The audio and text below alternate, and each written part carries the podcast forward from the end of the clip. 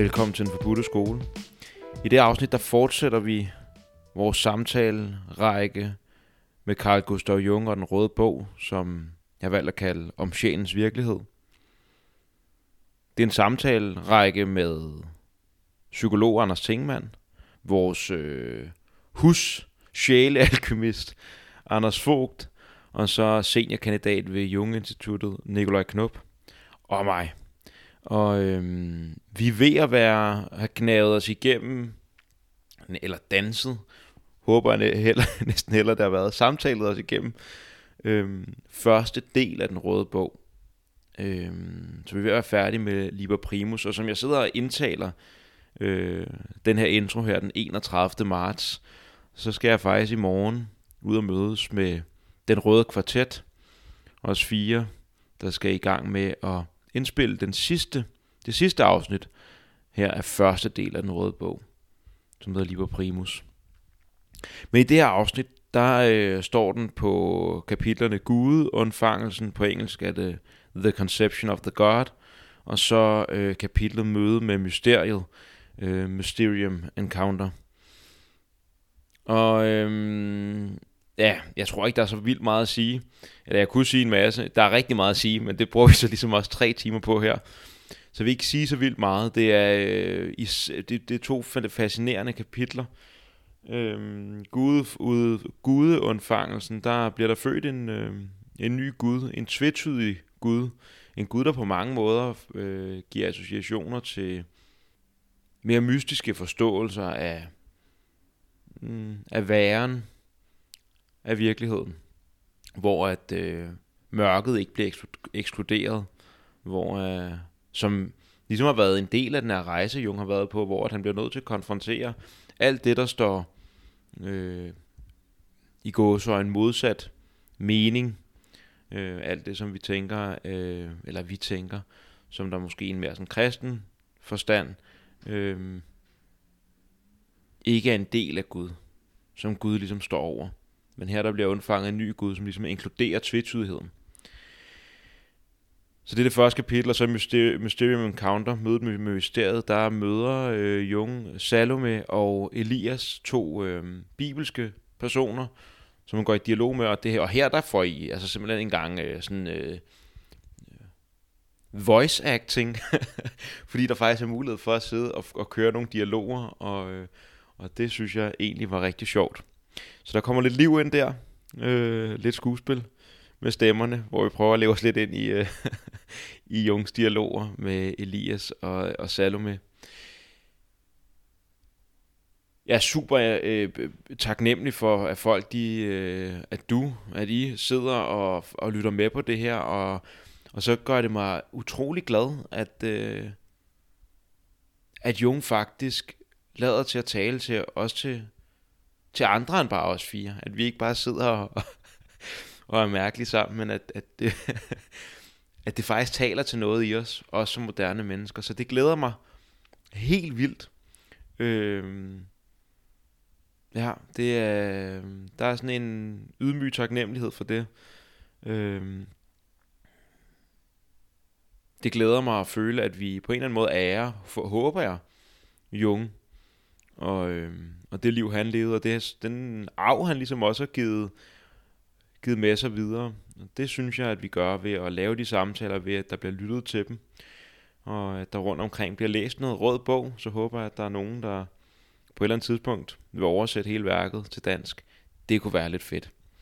Hvis man sidder og har lyttet til det og tænker, at de her rejser Jung er på, og måske også nogle af de andre podcasten, at det her med selvudvikling, som er et lidt ærgerligt ord, men individuation, altså at prøve ligesom at gå mod helhed og finde ud af, hvad for en naturlig proces, der er i gang i en, og hvordan at man ligesom kan bakke op om den proces og fordre den og blive mere helt som menneske.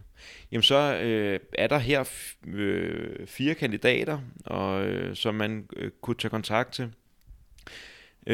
Nikolaj Knop, Anders Tengman og Anders Fogt. Der ligger links nede i beskrivelsen, podcastbeskrivelsen, så man kan kontakte dem, hvis man er interesseret i et forløb. Det kan være sådan et et sådan mere klassisk psykologisk forløb forstået den måde, at man måske sidder og tænker, at jeg har nogle problematikker eller noget, jeg godt vil have kigget på, men det kan også være, at man simpelthen bare mærker en eller anden sult for at lære sig selv at kende, eller at gå i gang med den her individuationsproces. Så er det et godt sted at tage kontakt, og man kan selvfølgelig også tage kontakt til mig, det gør man bare inde på de sociale medier. Det er Den Forbudte Skole på Facebook og Instagram. Gå ind, send en besked, hvis man er interesseret i den slags. Ellers så bare følg med og del med venner. Like nogle opslag. Jeg laver også forskellige små tekststykker løbende, hvor at jeg sådan småfilosoferer lidt omkring nogle af de emner, som der ligesom bliver berørt på podcasten. Og så nu, hvor du sidder og er allerede i gang med at lytte, så kunne du måske gå ind i en podcast-app, give en 5-stjerne vurdering, og smid en lille kommentar, hvis du har lyst til det. Det er i hvert fald virkelig værdsat, og så vil jeg sige til jer, der simpelthen har valgt at være inde og abonnere eller donere. Vi er ikke mange, men vi er en lille gruppe, og det er jeg fandme glad for. Tak fordi, at I går ind på Patreon og vælger at donere en smule til projektet her, til de omkostninger, der følger med. Og hvis du også har lyst til det, så kan man gå ind på Den Forbudte Skole. Patreon.com/Den Forbudte Skole. Man kan gå ind og abonnere. Og hvis du bare gerne vil lytte med her, altså fedt, at du vil lytte med på en gang Røde Bog samtale. Og i dag, der handler det som sagt om kapitlerne Gudundfangelsen og mødet med mysteriet. Rigtig hjertelig velkommen til den her snak mellem mig, Nikolaj Knop, Anders Tengman, Anders Fogt og Carl Gustav Jung. Han skal også lige med på den. Rigtig hjertelig velkommen og god fornøjelse.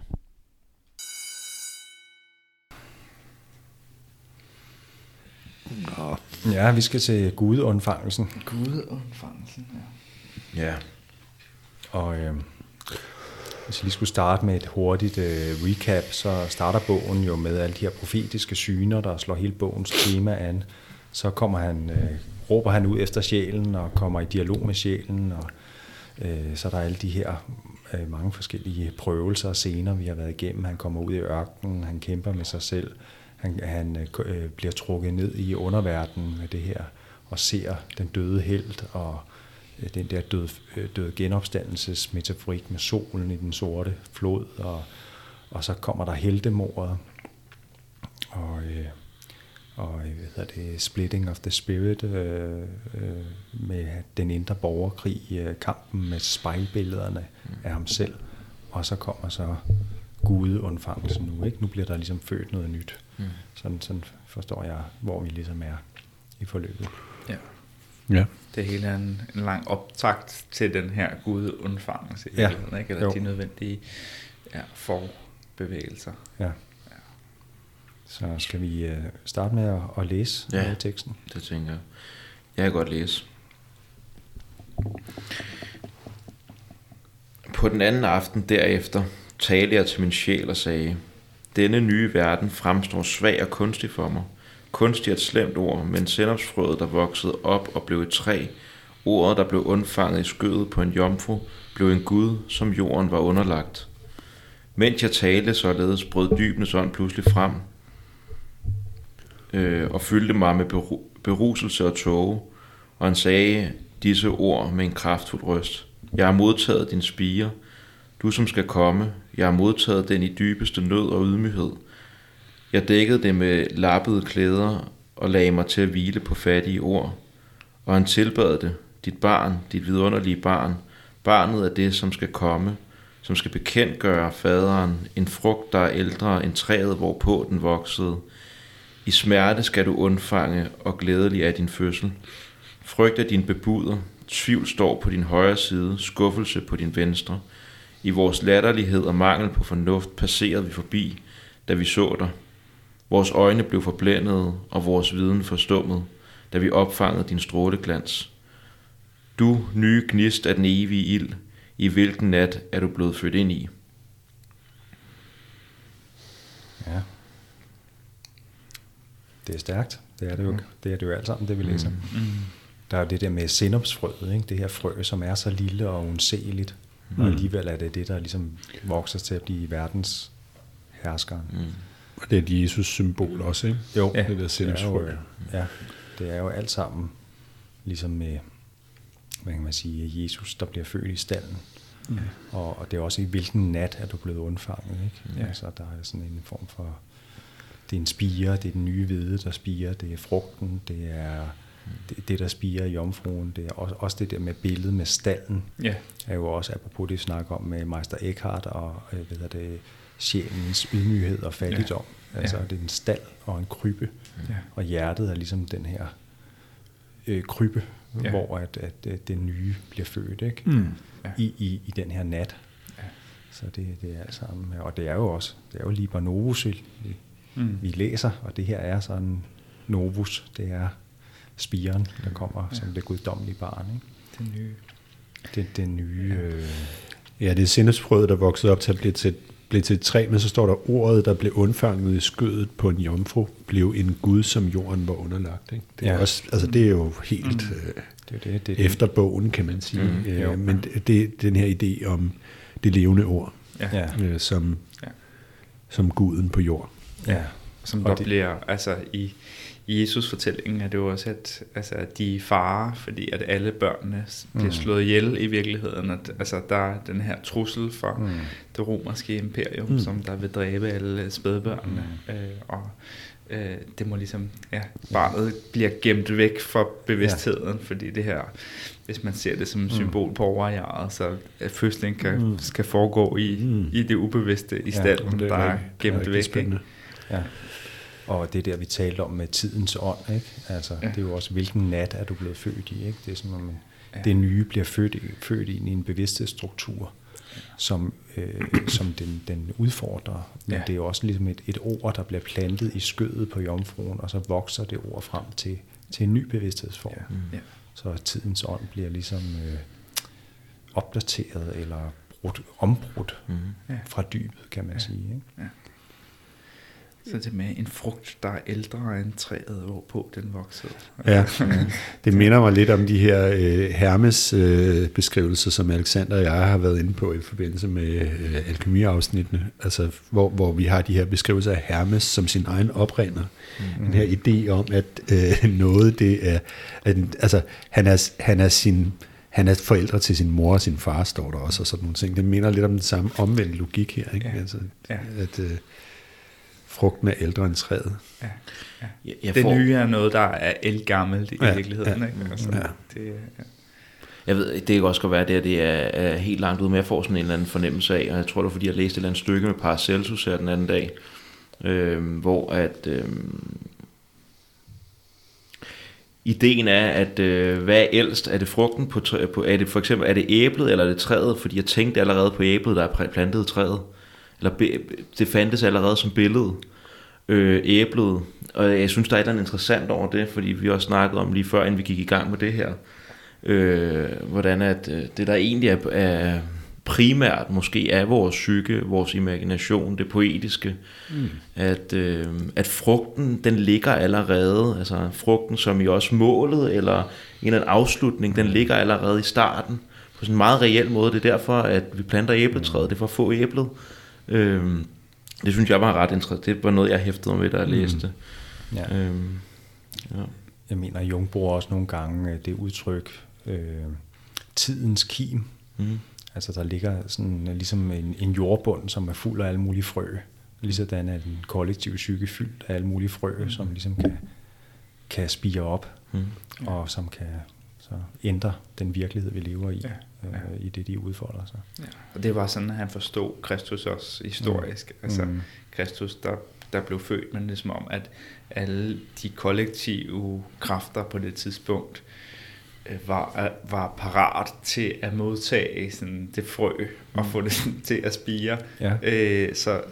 Så Kristus blev den her bærer af alle de her arketypiske kollektive projektioner, der var i tiden.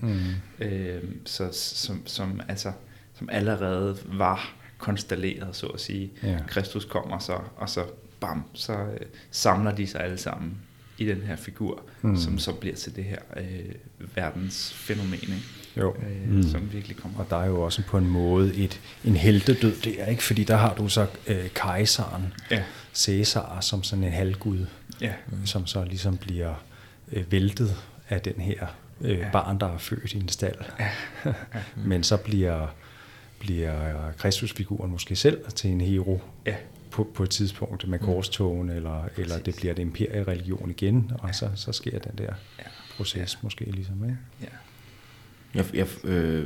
Hillman, han snakker også om det her med eget og egetræet. Der er også noget i Kristus, hvor det ærnet er, det er ikke bare er frøet, men det er også, også den frugt, der engang kan blive. Så det er ikke kun en voksen ind i fremtiden, men det er også en trukken. Der er noget med, at vi også bliver trukket ind i en fremtid.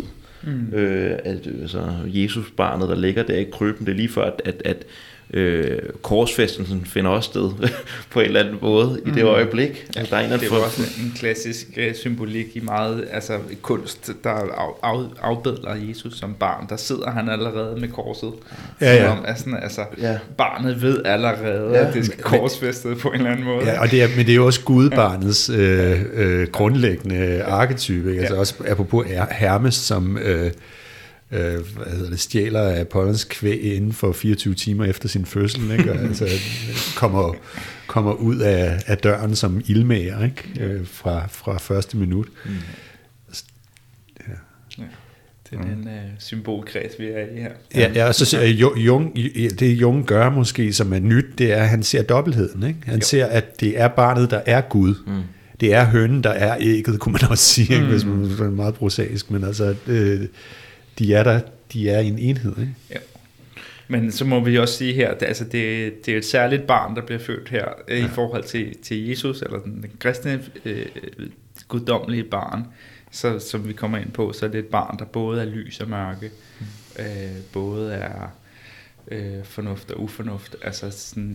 Det barn, som Jung undfanger her, det rummer den her dobbelthed, som vi kommer ind på. Det er både... det er i det relative.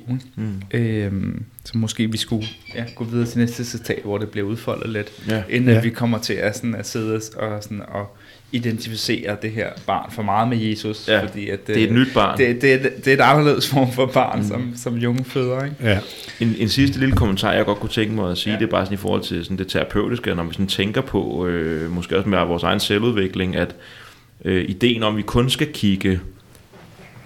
Det, som jeg også ser i det, eller mærker i det, er, at i stedet for, at vi kun kigger bagud og hvad der skete i vores biografiske historie med vores forældre, så giver det her også en mulighed for at se, at der er allerede i frøet er der en frugt. Så vi kan også begynde at kigge fremad, men det giver den der dobbelthed, at det både er en groen tilbage i fortiden på en eller anden måde, eller ikke en groen tilbage, men en forståelse af, hvad der skete der. Ja. Det har en værdi, men samtidig så er det også en frugten findes allerede, så hvor er det, vi bliver trukket hen? Ja. Det peger både tilbage og fremad. Og frem, barn, ikke? Ja. Ind og ud. Ind og ud, ja. Jamen, jeg vil gerne tage den næste. Da min fyrste var faldet, åbnede dybenes ånd mit åsyn og lod mig blive opmærksom på fødslen af den nye Gud. Det guddommelige barn trådte frem mod mig fra den skrækkelige tvetydighed, det hæsligt smukke, det ondt gode, det latterligt alvorlige, det syge sunde, det umenneskeligt menneskelige og det ugudeligt guddommelige. Jeg forstod, at den Gud, som vi søger i det absolute, faktisk ikke kan findes i det absolut smukke, gode, alvorlige, høje, menneskelige eller sågar guddommelige. Der var Guden engang. Jeg forstod, at den nye Gud må være i det relative. Er Guden det absolut smukke og gode, hvordan skal han da kunne rumme livets fylde, som er både smuk og hæsligt, godt og ondt, latterligt og alvorligt, og menneskeligt og umenneskeligt? Hvordan kan man leve i Guds livmoder, eller skød? Jeg tror, der skal stå skød. Hvordan kan man leve i Guds skød, hvis guddommen kun tilser det halve menneske? Yes. Skal vi lige tage den næste i samme ombæring også, fordi det er ligesom samme tema, vi er i her. Jeg kan lige læse videre.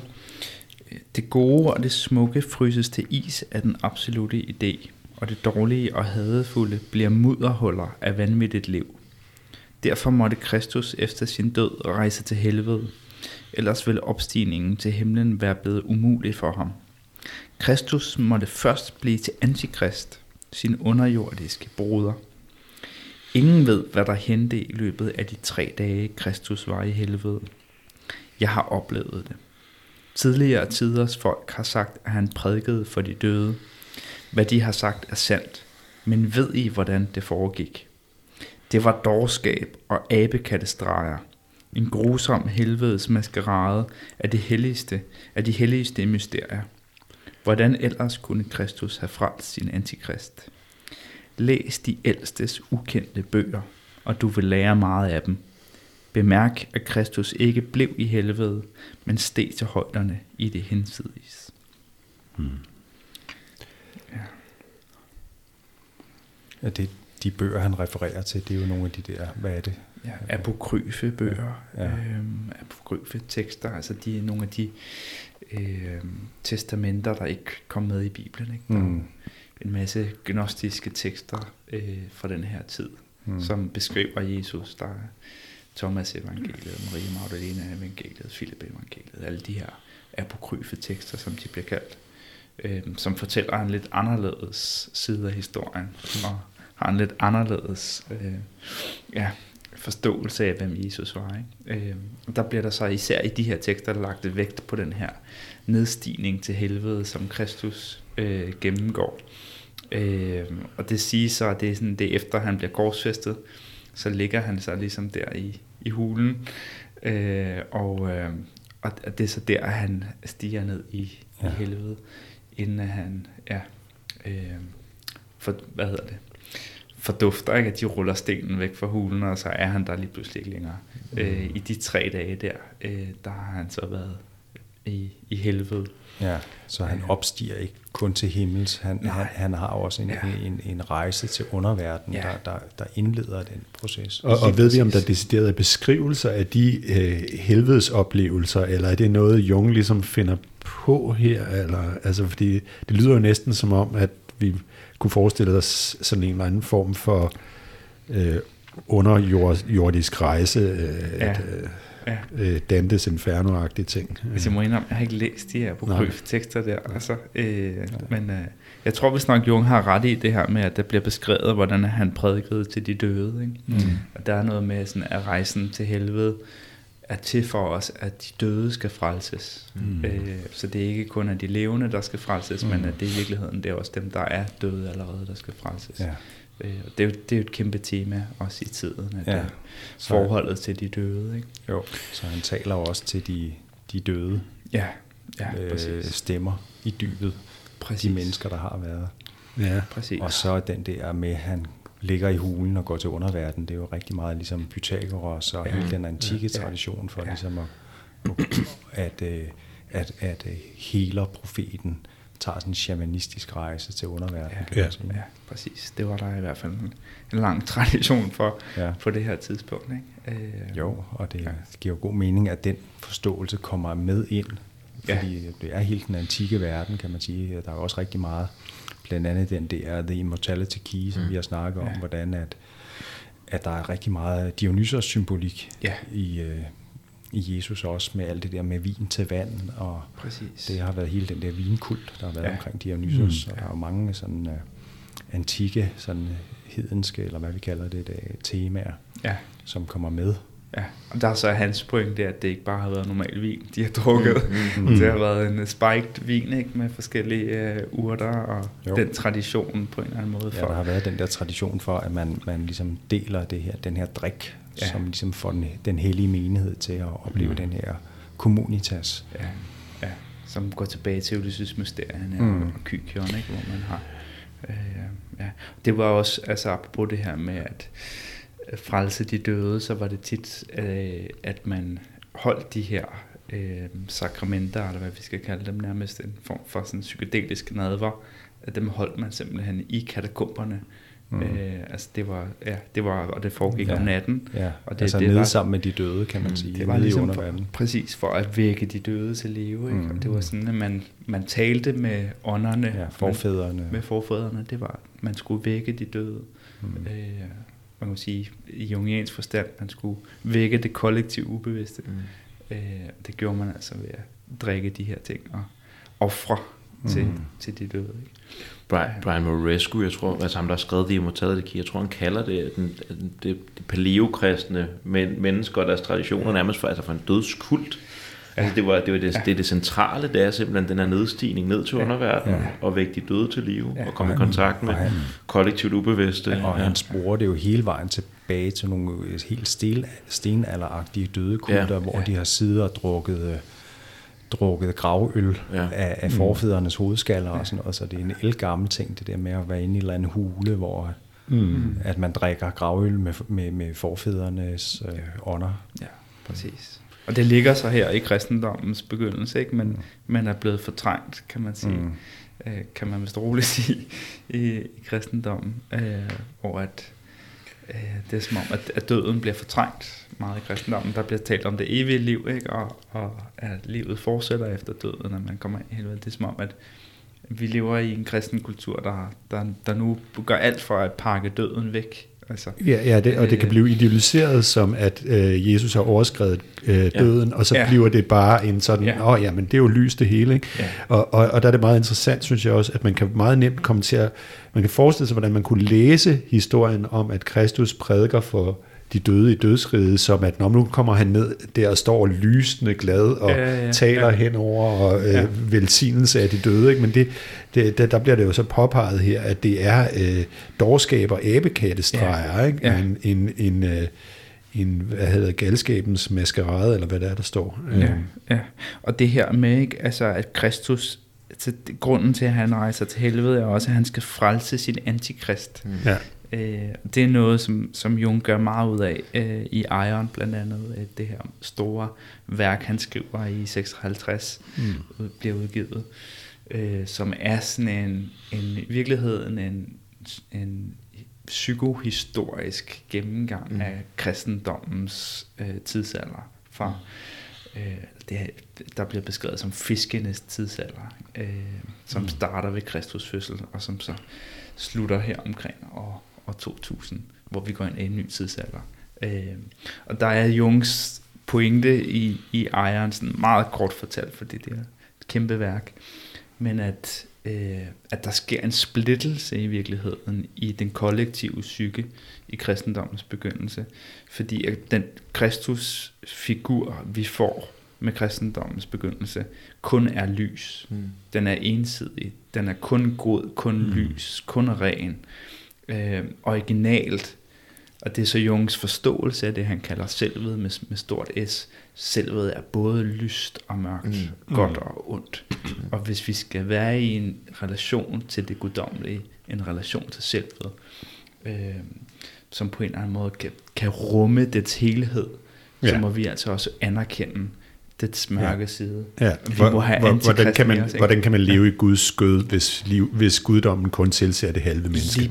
Lige præcis. Ikke? Og det er der, vi får den spaltning i kristendommens begyndelse, som ifølge Jung har enorme konsekvenser på den historiske udvikling, der udfolder sig efter kristendommens begyndelse, hvor han siger, at det er ligesom et pendul, der svinger fra den ene pol. Har man sådan den her meget ensidige, lyse, rene, gode skikkelse, så får man med nødvendighed en svingning til den anden side af pendulet. Mm-hmm. Og det er så det, han ser i fiskenes tidsalder over de her 2000 år. Det er, hvordan det her pendul svinger fra den ene side over renæssancen, hvor det ligesom er på midtpunktet, og så hvordan det er svunget i dag i vores materialistiske tidsalder ifølge Jung, helt over til den anden side. Så vi lever i en antikrist-tid nu, som i virkeligheden kunne forudses allerede dengang, fordi at billedet af Kristus var så ensidigt. Så derfor har man ifølge Jung også allerede i begyndelsen af kristendommen forudsigelser om dommens dag, om Johannes åbenbaring der, hvad siger man, apokalypsen, ikke? Som allerede bliver forudset i begyndelsen, fordi at pendulet nødvendigvis må svinge til den anden side. Det er jo kort fortalt argumentet, Jeg kunne godt tænke mig, hvis det er okay, jeg byder ind med det nu. Jeg havde en lille tekst. Det er den salme, som jeg har også sendt til jer faktisk i december. Mm. Da vi havde lavet podcast i december, så gik jeg og hørte sådan en salme, den her, der hedder Mit hjerte altid vanker, som jeg gik og hørte en del i julen, fordi der var så meget gudeundfangelse i den sang. Jeg vil lige læse lidt op fra den, bare lige som en lille amplifikation i forhold til, at det her er jo ikke et tema, der er særligt for Jung. Det er sådan kristen, det er en del af den kristne mystik, det her med den mystiske fødsel af Jesus, af det guddommelige barn. Den hedder Mit hjerte altid vanker i Jesu føderum. Did samles mine tanker i deres hovedsum. Der er min længsel hjemme. Der har min tro sin skat. Jeg kan dig aldrig glemme, du søde julenat. Så der er det der tema, vi også snakker om med Augustin. Altså mit hjerte altid vanker. Hjertet er altid rastløst, altid søgende. Men når det ligesom kommer ind i Jesus føderum, som er sådan en indre kammer, der samles mine tanker i deres hovedsum. Der er også en kontemplativ bevægelse ind i et eller andet centrum, ind i hjertet. Og det er der, troen har sin skat. Og så er der den der søde julenat, der samtidig med, at der fødes den her sinopspiger i hjertet, så er julenatten står med sin magi, og stjernerne glimter på en særlig måde. Og så slutter salmen. En spurv dog har også sin rede, og sikre hvilebo. En svale tør lede om nattely og ro. En løve ved sin hule, hvor den sin ro kan få. Skal da min Gud så skjule i andres stald og strå. Der er den her med det verdensherskeren, der fødes i det her meget ydmyge rum. Og så slutter den af.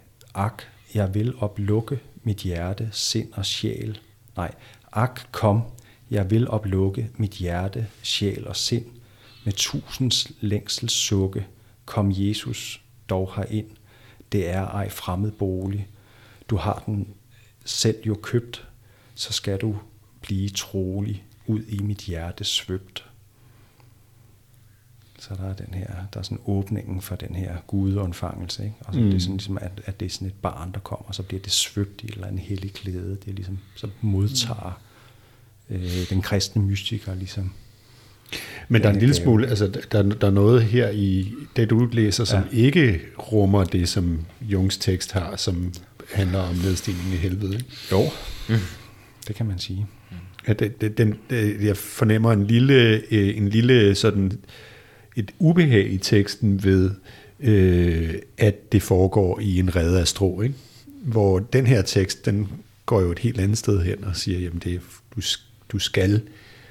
du skal rumme stallen med alt, hvad den indeholder, for at kunne være helt. Ja. Eller hvad? Jeg synes, det er meget smuk tekst, men jeg hører i hvert fald bare det der tema med stallen og sjælens ydmyghed og barnet, der bliver født, og så er det ligesom sådan en lukken op og tagen imod, ikke?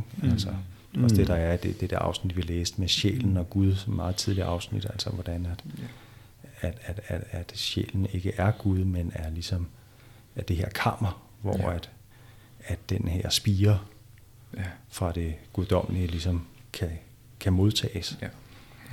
Så, men det var i hvert fald en salme, jeg hørte en hel del gange i julen, fordi det er sådan en, der bliver sunget i kirkerne og Danmarks Radios pigekor og alt muligt, og den er faktisk den viser noget omkring, hvordan kristendommens julemysterium virkelig er sådan en gudeundfangelsesmysterium, også selvom vi måske ikke altid hører den, når vi lige holder jul, ikke? Ja. Altså hvis man hører de her tekster med mystikkens briller og mystikkens forståelse, ikke, som noget, der skal ske i vores indre, så det er jo fantastiske tekster. Ja, det gav i hvert fald mig en ekstra dimension på juleoplevelsen i år, fordi jeg virkelig hørte det der gudeundfangelsestema så meget, ikke? Også med alt det overfladiske julehalløj, vi også der har, men så er der alligevel det der. Ja. Vi bliver alligevel ved med at synge de der salmer, som har det der gudeundfangelsesmysterium i sig. Det siger jo også noget om, at altså, der er jo noget i kristendommen, der stadigvæk taler til os, eller i hvert fald taler til mig. Ikke? Altså, der er noget i det ordsprog, altså, vokabular, som kristendommen og kristen mystik særligt ja, på en eller anden måde sådan, taler til mig på en anden måde, end buddhismen kan gøre. Og, altså, som om det rammer nogle noter, som virker så sådan velkendt på en eller anden måde, og sådan, hvor jeg kan mærke, der er en appel der. Men altså, mit eget forhold til kristendommen er så ambivalent, fordi jeg bliver draget af det der. Og samtidig sidder jeg også, som Anders siger, sådan, hvor er den anden halvdel, hvor Dionysos også henne, ikke? Men det er jo, altså, det er jo også mere et spørgsmål om, altså, fordi det er der sådan set, jeg synes jo netop, at hvis vi kigger på selve Jesus' undfangelse i stallen, og din pointe omkring, at det barnlige er undertrykt, og nu kommer det sådan, eller det er jo under i trus af kejseren, ikke? Og nu kommer det ud her som et lys, ikke? Der er det netop, men der er bare så meget, og det er faktisk en rigtig smuk tekst, du læser, Anders, men jeg synes, man kan mærke den kristne traditions modstand mod det på samme tid, ikke? Som sådan en, kan det virkelig passe? Altså tænk, altså det blev sådan en historie om, hvor er det synd, at Jesus skulle føde sin stald, ikke? Ja. Det var det eneste sted, han kunne fødes. Ja. Der er lidt, altså hvis man med Nietzsche skulle være lidt grov og sige, der er lidt den her slavemoral i det, ikke? Altså sådan, at vi er sådan, altså vi er de fattige, vi er de undertrykte, vi er slaverne, og alt det så ressentiment, der opstår mod den herskende klasse, som så for fuld flår, når man så selv kommer til magten, ikke? Så og det, du tror jeg også, det er det, som der er mit ambivalente forhold til kristendommen, hvornår bliver den her ydmyghed og den her sådan beskedenhed, hvornår kommer den til at afle ressentiment i mig selv, ikke? Hvornår kommer jeg til at fornægte min antikrist, min vilje i virkeligheden, ikke? Til jeg får bare lyst til at sige, det virker som den der, lige præcis den bevægelse, du har der. Det er jo selvfølgelig lidt det her, det er nedstigning også. Altså sådan, at vi er i den antikristne tid, men alligevel, for eksempel også, når jeg sidder og laver en aktiv imagination, og en gang, når der kommer sådan noget flowriding, så er det, jeg har ikke en buddhistisk måde at skrive. Altså det er kristent, og det lyder sådan inflatant at sige, men jeg kan mærke, at det fordybet kommer den kristne impuls. Jeg sad også en gang med dig og snakkede, hvor lige pludselig begyndte at sidde helt, og du sagde, jeg sad helt andagtigt, som jeg var i kirke, Anders, og jeg tror også, at det er det, som det moderne menneske måske netop møder, når man går til gudstjeneste, til jul eller et eller andet, at vi faktisk bliver, at vores rejse ned i dybet, det er ikke rejse ned til antikrist, for der er vi. Det er faktisk rejse ned til måske Kristus på et eller andet plan. Det kan jeg i hvert fald mærke. Der er noget, der trækker den vej. Det er i hvert fald også både Heidegger og Jungs pointe, det der med, at konfrontationen med Østen, med Indien, med Kina, er uundgåelig. På samme måde som Romerriget blev konfronteret med det nærøstlige, men at vi ikke kan skabe det der møde uden at kende vores egen tradition, og vi altid vil være forpligtet på vores egne billeder, fordi ellers bliver det sådan en form for spiritual bypassing, eller en eller anden form for overfladisk appropriation. Og jeg tænker også, når du siger det der med, vi har det der med, man folder hænderne og beder, og så åbner man hjertet, og så for der ligesom skal fødes noget, eller helligånden, eller gnisten skal komme ind. Det er jo noget af det billede, vi har med fra kristendommen, mens at i buddhismen siger man så om mani padme hung, juvelen i lotusen manifesterer dig. Det er jo også sådan en hjerteåbne. Der er det bare en juvel eller en buddha, der bliver født ind i en lotus, der åbner sig, ikke? Ja. I vores kristne symbolik er det så en krybbe, hvor der bliver født et barn, og en julenat, eller også er det en rose, der åbner sig. Ja. Og en rose, der også har torne, som også er forbundet med korsfæstelsen. Ja. Det er vores billeder på den der hjerteåbnende. Ja, og stallen har nogle af de samme kvaliteter som mudderet, som lotusen vokser i. Så det er et grundlag, at det skal være der, ikke? Men det er så vigtigt her. Altså det, jeg ved ikke, om jeg bliver for insisterende på den her pointe, men altså, der er det her med, hvordan skulle han ellers kunne frelse sin antikrist, og så kommer det lige bagefter, at han steg i højderne, sidenhen steg han i højderne til det hinsides. Mm. Så det er en forudsætning for processen, at vi skal ned og rumme galskaben, abekattestregerne. De døde og dyben, for at kunne komme derhen. Og der synes jeg, det jeg også hørte i din kristendomsanalyse, Nikolaj, at der har været noget i den kristne tradition, der fornægtede det. Præcis, og det var også ligesom vi snakkede om sidst, ikke? Altså med underverdenen, der bliver tildækket, ikke? Man bygger kirkerne direkte ovenpå på sprækkerne, hvor man ellers før i tiden havde nedstedet til helvede, ikke? Og så får man den her uintegrerede mørke side, som i virkeligheden kommer til at dominere kristendommen fuldstændig, fordi altså, man kan jo læse Korstogene og hele erobringen af den nye verden, konkistadorerne, alt det, heksejagten, alt det, altså, som kristendommen ikke har fået med sig og ikke har integreret, bliver jo spillet ud som skæbne, apropos, ikke? Så det, at vi får den her spaltning, det får enorme konsekvenser for den grusomhed, som den kristne kultur har på en eller anden måde været grebet af, ikke? Ja, jeg kan ikke blive helt... Det er også energi i det her for mig. Ja. Det er også sådan en kollektiv, som jeg snakker om, kollektiv spiritual bypassing. Præcis. En ensidighed. Og Jung har også det citat, der er noget med, et træ kan ikke gro helt op til himlen, medmindre det her rødder helt ned i helvede. Eller at man bliver ikke oplyst ved at imaginere figurer af lys, men ved at gøre det ubevidst bevidst. Altså. Ja, altså, hvis man springer mørket over. Så. Og den forkastede sten skal blive hovedjørnstenen, som vi også har snakket om. Det er alt sammen den samme symbolik. Ja. Og det er der, vores svar i forhold til at, altså, at dyrke spiritualitet i dag også ligger, fordi at vi har så med vores kristne historie, vores kristne baggrund, der er vi ligesom sådan, altså vi nærmest hvad siger man, skabt til at lave bypassing, spiritual bypassing. Altså, vi kan næsten ikke undgå det, fordi at vi vil så gerne være i det lys, ikke? Vi vil så gerne være gode og rene og alt det her, ikke? Mange af os i hvert fald, når vi går til det spirituelle, ikke?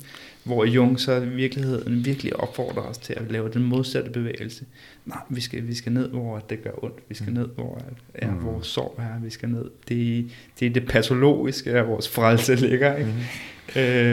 Men det minder også meget om sådan ny, sådan, når man kigger på sådan, hvordan vi arbejder meget med traumer i terapi og sådan noget nu. Altså det er den der med at gå til såret, og jeg tror også det er Rumi, der siger, altså the wound is where the light enters. Altså vi skal simpelthen ned der, hvor det gør nas. Og jeg synes, det er en bevægelse, man ser. Jeg har set den i mig selv, og jeg har set den blandt mange, og jeg har ligget i blandt andet ayahuasca-ceremoni, men også blandt mine klienter. Altså sådan, at der er en, vi snakker også om det på Kundalini-podcasten, Anders, at jeg ser tit, at bevægelsen, den første bevægelse, det er ikke op, det er ned i kroppen, ned i emotionen, ned i alt det, som vi har lagt låg på, og som vi måske også i, sådan, i tiden sådan bare rationaliserer selv væk over, og ligesom ligger, skal afskære halsen, fra halsen og ned efter, det er dødt.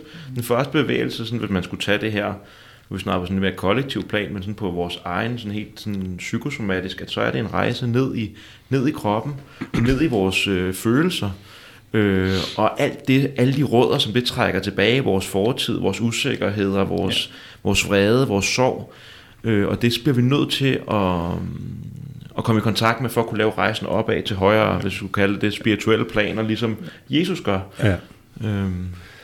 Altså det vi er i gang med at læse her, det er jo en del af en ret grundig analyse af de her forhold mellem det gode og det onde, så han fortsætter faktisk lige her ind i noget med, at det onde og det hæslige, det er en del af os, og hvad sker der, hvis vi ikke rummer det?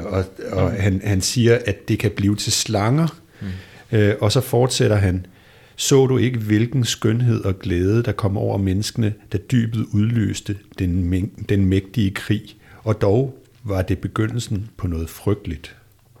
Ja. Så igen... Grunden til, at det her skal rummes, grunden til, at det skal være en del af os, grunden til, at, altså hvad vil det sige, at Jesus frelser sin antikrist, det er også, at han tager antikrist med ind og undgår, at antikrist så bliver en virkelig ting i verden, kan man måske sige. Altså, vokser i dybet. Og bliver til noget andet i verden. Ja. Det er jo sådan, kimen til det jungianske skyggearbejde som en vigtig del af den spirituelle proces, kan man sige. Ja.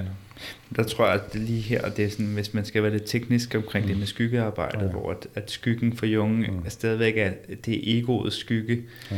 Her er vi i nogle, altså det kollektive ubevidste. Ja. Altså vi er i nogle kollektive dimensioner, helvede, som rummer i jungiansk forstand noget dybere, noget mere end blot skyggearbejde, ikke? Altså der er ideen om skyggearbejdet er det indledende, og så bliver vi igennem anemagen ført ned til de kollektive dybder, hvor sådan den virkelige terror eller den virkelige gro ligger, ikke? Som ikke, Jeg får lyst til at sige den der, for jeg synes det er interessant det her med det kollektiv, og så snakkede du om din ambivalente, og det kan jeg også genkende til, det der ambivalente forhold til kristendommen, at det måske også lige præcis er der, hvor vi kan lave dykket. Ja. Altså fordi det er netop lige præcis, okay, hvad er det for et ambivalent forhold, vi har til kristendommen, som man kunne kalde for grundstrukturen for vores spiritualitet på en eller anden måde. Ja. Og hvis vi dykker derned, så møder vi virkelig, altså der skal man stifte bekendtskab med en masse lort, som kristendommen har stået for, og hele den her, og også antikristen, altså som vores trækken væk fra det hellige, også er kommet med. Altså der er virkelig nogle komplekse ting, eller nogle dybe ting, man skal sidde og mærke sig ind i. Ja. Jeg synes i hvert fald, det er rigtig interessant at se på det her med, hvordan, altså en ting er, at Jung siger, at Jesus har gjort det, og han selv gør det, men det her med, hvordan gør vi det egentlig i vores eget liv? Ja. Ja. Og det er ligesom, det antyder os, altså hvilken opgave det er at individuere ifølge Jung. Altså det er netop integreringen af det kollektive ubevidste, ikke? Det er, det er den opgave, der ligger i individuation. Det er ikke bare det personlige, men det er også det kollektive. Skal vi tage lidt mere? Ja, det næste stykke, det tager jeg lige med her også. Hvis vi ikke har dybderne, hvordan har vi så højderne? Og dog frygter I dybderne, og vil ikke indrømme, at I er bange for dem. Det er dog godt, at I frygter jer selv. Sig det højt, at I er bange for jer selv. Det er visdom at frygte sig selv. Kun heltene siger, at de er frygtløse, men I ved, hvad der sker med helten. Ja. Den, der rejser til helvede, bliver til helvede. Glem derfor ikke, hvor I kom fra. Dybet er stærkere end os. Vær derfor kloge og ikke helte, da intet er farligere end at være en helt. Ja, der har vi igen Siegfried, som ikke kunne føle frygt. Ja. Ja, og det her med at helvede, dybet er stærkere end også apropos din aktive imagination der, Alex.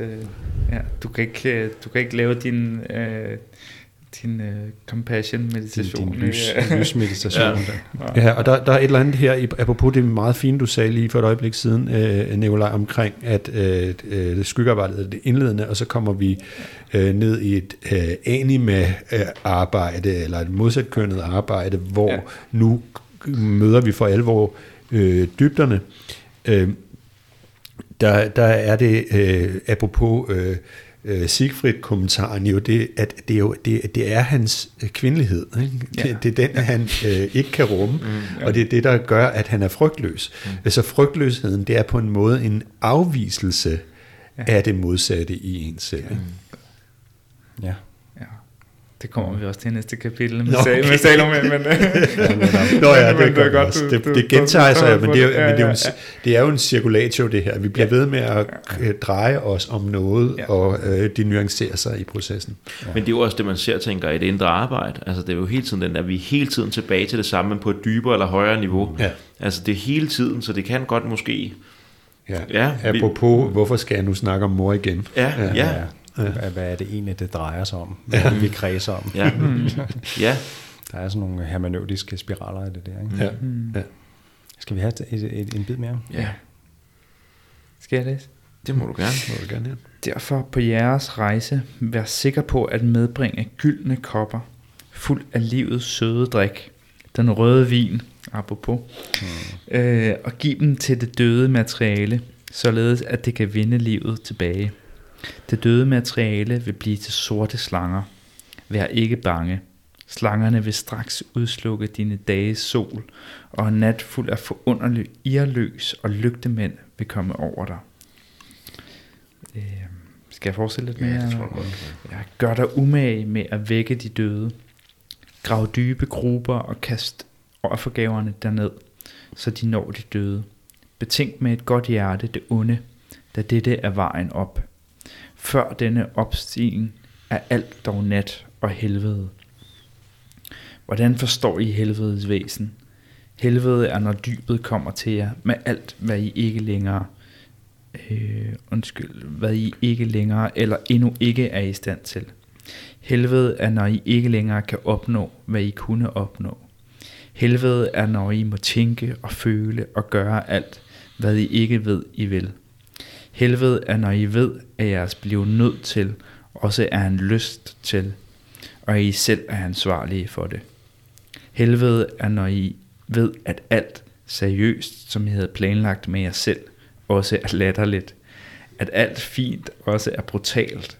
At alt godt også er ondt. At alt højt også er lavt. Og at alt nødesfuldt også er skamfuldt. Men det dybeste helvede er, når I indser, at helvede også ikke er helvede, men en glædesfyldt himmel. Ikke en himmel i sig selv, men i denne forstand en himmel, og i denne forstand et helvede. Ikke godt stykke. Ja, det er stærkt så her. Men så fik vi lige sådan lidt kød på, hvad det vil sige at rejse til helvede. Ja. Jeg kommer også til at tænke på det der udtryk, man siger, helvede, vejen til helvede er brolagt med gode hensigter. Hvis man er for ubevidst om sin egen skygge og ved alt det gode. Ja, og her hedder det nærmest, at den er brolagt med nødvendigheder også. Ikke? Det føles nødvendigt, det føles som, det her bliver vi jo nødt til at gøre. Præcis. Så er der det her med, hvad man skal gøre, når man er i helvede. Ikke? Man skal huske at tage gyldne kopper fulde af livets søde drik, den røde vin med, og give den til de døde materiale. Ikke? Det er igen det her med at vække de døde, som vi lige snakkede om. Ikke? Altså det er den måde, at man i virkeligheden frelser det døde materie på. Det er at rejse derned og ofre til det. Ikke? Giv det livets søde vin. Ikke? Giv det blodet. Kan vi jo åbne lidt, kan vi folde lidt mere ud? Hvad vil det sige sådan helt praktisk? Og hvad er det for noget sød vin, vi skal give? Fordi er det sådan, er det den der med at gå ned, for eksempel i en aktiv imagination, at man har den der, at nu bliver jeg her og er opmærksom hernede. Det vi har snakket før om, den der buddhisterne har med den, at opmærksomheden eller den sjælelige energi, det er ligesom en blind munk og en munk med øje, der kan se ovenpå, der ligesom retter den blinde munk rundt. Vores opmærksomhed ligesom, okay, vi har ikke givet det her døde materiale, vores opmærksomhed, og nu er vi dernede. Er det sådan, det skal forstås, jeg tænker på det, eller? Et perspektiv, jeg vil smide på det, det er, at det er den psykiske virkelighed, vi taler om. Ikke? Altså, det er ligesom, når Hillman siger, at de døde er i vores drømme, og at de har en primær realitet, apropos det her med, som vi havde en lille indledende snak om tidligere, som måske her havner i et bonusafsnit, med at drømmene har en primær kvalitet før virkelighedens oplevelse. Jeg tænker, at det her det handler om at møde, at møde de døde med livets søde drik, søde vin. Det er som om, at vi går levende ind i det. Ikke? Vi møder det med livfuldhed. Jeg tror også lige præcis, det er det, jeg tror, jeg mente, den der med, at man faktisk, i stedet for at have den der afstandstagen til, at man faktisk går ned med sit opmærksomhed, det er jo liv, eller bevidsthed på en eller anden plan, og faktisk, nu er jeg her, åbne øjne, åbent hjerte, og så drik. Altså hvis I skal, jeg synes også, jeg har haft meget perioder med, når min aktive imagination, især før, at det jeg mødte i dybet var meget, meget iler, ting der vil æde af min hals, suge blod, meget, meget den slags ting, hvor når jeg lavede modstand på det, så blev det mere og mere voldsomt, men at man fandt ud af, at jeg kunne faktisk godt sidde her og bare lade dem æde af mig. Ja, de døde er ikke irrationelle skygger, vel? Det er noget, der skal, eller hvad? Det er noget, der skal vækkes til live i hvert fald. Altså, jeg kommer til at tænke på altså den her symbolik med, at egoet eller helten må dø. Altså, der må ofres. Det er ligesom heltens blod, der er blevet offret, der siver ned i materialet og gør materialet levende. Altså ligesom Kristus altså det er hans blod, der drypper fra korset ned i jorden, som så kommer til at gøre jorden frugtbar og levende. Altså den form for sådan det, ja, det heltens blod, helten der er blevet ofret, det er hans blod, der kommer til at at blive ofret til. Og det er også den modsatte bevægelse af at demonisere helvede, som vi snakker om, ikke? Eller demonisere det onde i sig selv, ikke? Og så i stedet for så ofrer man, giver det, hvad det skal, hvad der tilkommer det på en eller anden måde, ikke? Det minder også lidt om sådan en buddhistisk eller tibetan-buddhistisk feeding your inner demons praksis, hvor du simpelthen bare fodrer den der dæmon der ind til de mætte og kan transformeres til en form for hjælper mere eller. Præcis. Men der er sådan en omvendt rationalitet i det her, som er faktisk er lidt svært at rumme, synes jeg, hvis vi fortsætter med de næste sætninger og lige også prøver at se på dem helt tæt på. Altså det døde materiale vil blive til sorte slanger. Vær ikke bange. Slangerne vil straks udslukke din dages sol, og en nat fuld af forunderlige irlys og lygtemænd vil komme over dig. Altså, vær ikke bange for det. Det er en god ting. Det er en stor mundfuld, ikke? Ja. Der er også igen temaet med de der sorte slanger, der nærmest æder solen i den tidligere vision. Jo, og så det skal vi på en eller anden måde imødekomme. Ja. Det vil aldrig være, vil jeg næsten sige, fra egoets synspunkt vil det aldrig være en sådan umiddelbart behagelig oplevelse, det vi taler om. Nej. Men vi skal ikke være bange for det. Ja.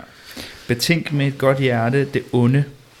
Det er det der vejen op. Altså, betænk med et godt hjerte det onde. Det er også det, vi skal gøre i helvede. Vi skal tænke over det onde, og det tænke over det ondes realitet på en eller anden måde. Det er også det, der er Jungs pointe i forhold til kristendommen, at kristendommen har bortforklaret det onde som et fravær af det gode. Privatio Boni kaldte det. Altså men det onde eksisterer ikke, fordi at Gud er almægtig og algod og alvidende, så derfor kan det onde ikke eksistere. Det onde må blot være et fravær af det gode. Ikke? Men ifølge Jung har det onde realitet, har det onde virkelighed, og vi må anerkende det ondes realitet og eksistens. Det er det, der er vejen op. Ikke? Det er det, vi skal betænke, at det onde er virkeligt. Privatio bonica, kan du ikke lige forklare det? Privatio betyder fravær, og boni betyder god. Privation har man også på engelsk. Ja, okay, så fraværet er det gode. Det onde er at fraværet er det gode. Præcis. Ja. Det var en doktrin, der blev... Hvad hedder det? Kirkefædrene der, Augustin, tror jeg blandt andet, var med til at forklare det her, ikke? Så, og det er det, som der har forarvet Jung så meget ved kristendommen, at man bare tog det onde og sagde, whoopsie, det eksisterer ikke. Men man kan jo se, at der er ondskab i verden, apropos vores indledende snak om Ukraine og krigen og alt det frygtelige ting, der har fundet sted. Ja, man kan forestille sig kirkens magtfuldkommenhed også blive yderligere problematiseret eller problematisk på grund af det, ikke? Ja, og naturkatastrofer, det kom op i forbindelse med et stort jordskælv i Lissabon, hvor der var en masse, der døde i begyndelsen af 1700-tallet, så begyndte filosofer igen at tænke over det her problemet med det onde. Fordi man kunne ikke forklare, hvis Gud er algod, hvorfor sker der så de her ting i verden, ikke? Hvorfor er der jordskælv, hvorfor er der naturkatastrofer, hvorfor er der krig, det... Og med det der med den røde vin og sådan noget, der er vi jo også igen inde i sådan en Dionysos-symbolik, ikke? Ja. På det, vi snakker om med de tidlige kristne, der sidder i katakomberne med vinen og giver det offer til de døde. Det er det er enormt stærkt. I forhold til det her med, at man skal og vinen, og ligesom, man skal noget mere nære de døde, så tænker jeg kommer til at tænke på Lukas evangeliet, jeg ikke husker, hvorhenne det er, men der snakker, der er Jesus, han beskriver lidt, hvis man skal have et gæstebud, hvem man skal invitere på sit gæstebud. Man skal ikke invitere alt det, man godt kan lide, og det med pengene, og alt det gode. Vi skal invitere de sindssyge, de fattige, de hjemløse, de syge.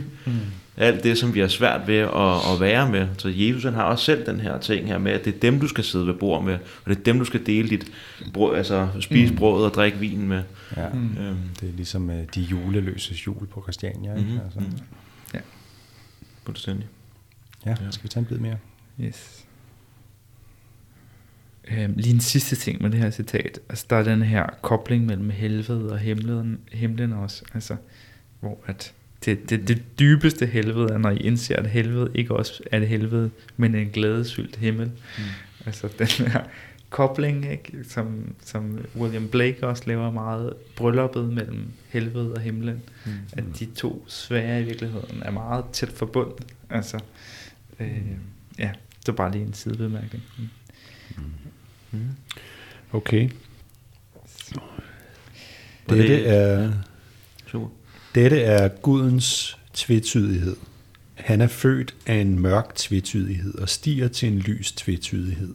Entydighed er ensidighed og fører til døden, men tvetydighed er livets vej. Hvis venstre fod ikke bevæger sig, så gør den højre det, og du bevæger dig. Sådan vil Guden det. Du siger, den kristne Gud er utvetydig, han er kærlighed. Men hvad er mere tvetydigt end kærlighed? Kærlighed er livets vej, men din kærlighed er kun livets vej, hvis den har en venstre og en højre. Intet er lettere end at lege med tvetydighed. Intet er sværere end at leve med tvetydighed. Hmm. Ja. Så det er meget... Han tænker jo hele tiden sådan yin-yang-agtigt, ikke? Hele tiden i... Tingene har hele tiden deres indre modsætning med. Mm. Det er også meget der, når Alan Watts, han snakker om Jung og forskellige østlige traditioner. Det er meget den der. Ja. Man ser den også i den buddhistiske lære om dependent origination, eller betinget samopståen. Altså, at når, før vi kan snakke om lys, så skal mørket være der. Altså, det er sådan helt grundlæggende. Ja. Mm. Ja. Og vi har talt om dybet og nuet, og vi har talt om mørket og lyset og det indre og det ydre, og så kommer der lige tilføjende lige en ekstra her i fortsættelsen, vi tager lige den her bid med. Den der leger er et barn, hans Gud er gammel og dør. Den der lever er voksen, hans Gud er ung og går til det hinsides. Den der leger skjuler den indre død. Den der lever føler en gåen hinsides og udødelighed. Så overlad lejen til de lejende. Lad falde, hvad falde vil. Hvis I holder på det, river det jer med. Der findes en sand kærlighed, som ikke bekymrer sig om sin næste. Lege, det var den der, vi havde, ikke? Ja. Er det lege, eller er det spille? Fordi at det, jeg tror, det er spilen på tysk. Ja. At det kunne godt være, at det ikke er den, der leger af et barn, men at det faktisk mere er den her med, vi har også snakket om aber før, så der efterabning, altså at spille en rolle frem for at leve selv, eller hvad man skal, sit egen... det er helt sikkert i den forstand, det skal forstås, men det er jo lidt svært, fordi spilen har den samme tvetydighed, som play har på engelsk, på tysk. Mm, helt sikkert. Jeg synes bare, din pointe var så god omkring, at Jung faktisk også, og jeg tror også, det er dig, der snakker om det, Nikolaj, han faktisk går ned og er ikke fuldstændig, altså han bliver nødt til at være et barn igen og lege. Ja, det var det, der undrede os ved det, da vi så læste, ikke? Fordi at han ligger og laver sandslotte og leger med sten, og altså han er i gang med at komme i kontakt med sit indre barn her i den her periode, ikke? Ja, lige præcis sin imaginative kreativitet, som jo også har et legende element. Altså det netop handler om at slippe alvoren, så der er nok ikke nogen tvivl om, at det der pointen her er, at det, når der bliver sagt, den der leger er et barn, så bliver der faktisk sagt, den som ikke går til tingene med en form for ernsthed, ikke? Altså en alvor, en seriøsitet, eller hvad man skal sige. Eller er det, jeg får sådan en følelse af, at det er mere sådan et forsøg på at være autentisk, altså ikke at spille det, som alle de andre gerne vil have, skal spille, men at, altså ikke at løbe rundt og gentage samfundet, samtidens eko, eller hinandens eko, men at jeg kommer med min egen stemme. Ja, det er den forstand, jeg mener alvorlighed. Jeg synes, at autenticitet er måske et bedre ord for det. Ja. Og så hele tiden er der jo at den der med alt efter, hvilken identifikation, som egoet har, så er det, som man har brug for at komme i kontakt med, er hele tiden sådan et modbillede. Præcis. Ja. Der kommer også nogle varianter af det faktisk i teksten, som vi ikke har taget med her i citat, men som handler om noget med, at den gamle mands Gud er en ung kvinde, eller sådan noget lignende. Ikke? Ja. Den, der lever, er voksen, hans Gud er ung og går til det hinsides. Ja. Den, der leger, skjuler den indre død. Mm. Ja. Der er jo også noget i selve individuationstanken her. Altså det med at individuere, er man ligesom... Man bliver ved med at vokse, man bliver ved med at udvikle sig, og hvis ikke at du går med den bevægelse, som livet ligesom vil med dig, der hvor du bliver skubbet hen, så går din udvikling i stå. Ikke? Mm. Så det er sådan en form for arrested development. Mm. Og hvis du er i den der, sådan, hvor din udvikling er gået i stå, ikke? Så lever din Gud ikke. Altså, men hvis du er villig til at lade dig ofre og gå igennem de her overgange, hvor at, ja, noget nyt opstår, noget går til grunde og noget nyt opstår, så kan din Gud blive ved med at være levende. Mm. Men hvis du går i stå i din udvikling, så bliver du bare ved med at lege, ikke? Eller spille. Eller der er også den her, vi er lige kommet fra Splitting of the Spirit, ja. Hvor han... netop virker som om, man ikke kan give slip på sin egen jeg-identifikation, ja. Og derfor kæmper han mod sine spejlbilleder og sådan noget. Ja, præcis. Der er sådan en ting omkring det her med at lege, eller spille, eller hvad det nu er, som også er noget med en kunstighed, ikke? En form for vilden noget, som ikke er, altså det, som også kommer frem i det der, lad falde, hvad falde vil. Ja. Hvis I holder på det, river det jer med. Ja. Ja, og det må man sige, der er en slags en destruktiv, hvad kan man sige, altså en nødvendig destruktivitet, der også skal til, ikke? Du skal være i stand til med kærlighed at destruere det, som ligesom holder dig fast i de her bestemte roller, ikke? Og der kan man måske sige, den kristne næstekærlighed, og sådan, nej, men det kan jeg jo ikke tillade mig, og nej, jeg bliver nødt til at holde i de her venskaber, eller hvis det er, altså... Og du kan mærke, at du er på vej et nyt sted hen, hvor du skal måske give slip på nogle relationer eller et eller andet, ikke? Hvor at du så at man kan sige, falsk kærlighed kan holde fast i nogle bestemte strukturer, som du i virkeligheden skal have styrken og modet til at give slip på, ikke? Ja, og nogle idealer måske kan det også handle om. Ja. Altså, man kan forestille sig de der personlige dyder og idealer, som man synes, at det her, det definerer mig. Ja, ja. Men som jo netop er noget, som så fastholder dig i en eller anden form for solar del af bevidstheden, ikke? Så hvor der ikke er plads til det andet. Ja. Jeg tænker, i forhold til det, du siger, Nikolaj, der er især den sidste sætning, der findes en sand kærlighed, som ikke bekymrer sig om sin næste. Den er så relevant, fordi vores kærlighedsforståelse, og det er måske også på grund af, især måske på grund af misfortolkninger, det her med næste kærlighed, det handler om en anden, og så lægger vi den her det her personlighedsaspekt ind. Ja. Kærlighed, det går ud til til en anden person, eller til en delpersonlighed i mig, men er kærlighed, den sande kærlighed, den er dybt upersonlig, og den er ligeglad med, hvem du er nu. Ja. Den skal bare, det skal dø, for at det nye kan komme, og det samme med vores relationer, altså det er ikke sådan et eller andet pussenussekærlighed. Nej. Det er nemlig en kærlighed, der også indeholder den der styrke til at sige, jamen, okay, det var hyggeligt hertil, så skal vi jo bare ikke det her med sammen. Det er rigtig fedt sagt, Alex. Jeg synes netop, det er noget, at det er faktisk en rigtig svær sætning, det der, men jeg synes, du lægger den rigtig godt ud. Jeg ved ikke, om der er andre bud på den. Jeg sad nemlig og grundede over det og tænkte, hvordan er det præcis, men hvordan folder man det ud? Der findes en sand kærlighed, som ikke bekymrer sig om sin næste, og dit bud der, det lyder rigtig godt. Eller er der andre, eller hvad? Eller sådan. Ja, altså... altså Nietzsche, og det er en rigtig nietzscheansk sætning, det der, synes jeg. Altså, der findes en sand kærlighed, som ikke bekymrer sig om sin næste, fordi Nietzsche var så stor kritiker også af det her, netop næste kærlighed, det kristne, hvor han siger, at kærlighed til næsten er ofte en skjult dårlig kærlighed til en selv. Altså, at når man går for meget på kompromis med en selv, og hele tiden prøver at please andre mennesker, så i den her sådan, vil tilfredsstille andre og nære sine relationer og have kærlighed til næsten. Og der kan ofte skjule sig en dårlig kærlighed til en selv. Ikke? Det er det. Og altså også man kan sige, en kristne kultur, der måske fordrer en form for selvopoffrelse, som kan komme ud af det ressentiment, som du taler om. Præcis.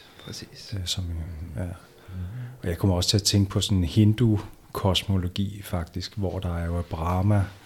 Brahman, så vidt jeg husker det, der er ligesom er skaberen, og så er der Vishnu, som er opretholderen af kosmos, og så kommer Shiva og en ring af ild, og og nedbryder kosmos igen, og så starter den der cyklus igen, ikke? Ja, og på en måde udløser det kreative potentiale ved at danse verden til kaos, ikke? Ja, jo. Så der er, i hans Nataraj-form. Ja, der er sådan en helt klart en cyklisk struktur af strukturer bliver født, og de bliver opretholdt, og så skal de nedbrydes igen. Det er også det, han siger, men når en gud bliver for gammel, så må han falde, og der er sådan en Shiva lignende ting i det, ikke? Ja. Altså, og det er den Shiva, vi taler om. Det er ikke den mediterende Shiva ved floden her. Det er ham, der danser, man ser stående på et ben med armene spredt ud og ringen af ild omkring sig. Jo. Ham, der hedder Nataraj. Det er virkelig, der rammer du den altså virkelig for mig, der må jeg sige, der nu sidder jeg lidt ramt, jeg virkelig bliver suget ind i det, jeg synes det er fantastisk. Ja. Og det er jo ikke nødvendigvis, at relationerne så nødvendigvis skal ophøre, men hvis man mærker, at der er noget, der er blevet stivnet, så skal man måske have fat på Shiva og ligesom sige, okay, kan vi forny den her relation på en måde, kan vi prøve at genskabe eller omskabe, restrukturere, eller hvad man skal kalde det, den her relation, ikke, i kærlighedsforhold. Man ser det tit, ikke, noget, der er begyndt at stivne, og så, okay, sådan, nu bliver vi nødt til at gøre noget nyt, og så kan man gå fra hinanden, men man kan også prøve at finde en ny form, hvor relationen kan trives, hvor man kan være mere autentisk med hinanden. Ja, altså det er jo en kærlighed til forandring, kan man sige, må også nødvendigvis være en kærlighed til død, ikke? Ja. Men så er det kan også blive misbrugt. Jeg kommer til at sidde og tænke på, er det Stalin eller det Mao, der sagde, at ødelæggelse er ikke negativ, man må ødelægge for at bygge, ikke? Der bliver det så operationaliseret som en som en totalitær filosofi, ikke? Ja. Men det er jo også det med kærlighed, der bliver destrueret her, ikke? Eller sådan, der findes en sand kærlighed, det er med kærligheden til livet, ikke? At man gerne vil... Man kunne også snakke om, at den kærlighed, det er en, der ikke bliver berørt af form. Altså jeg begynder at sidde og tænke på, jeg tror faktisk at Østen på, de gik ikke lige så meget, eller især ikke buddhisterne, det er ikke fordi at kærlighed har en lige så høj status ofte i der de her brahmaviharas, hvor det er de her hjertekvaliteter, der bliver talt om, og meditation og compassion, metta, den type meditationer. Jeg tror det er fordi der er nemlig vi som mennesker, det virker sådan, kom vi hurtigt til at lave den fejlslutning, at den kærlighed, vi føler, har noget at gøre med det andet menneske, eller som tingene er lige nu.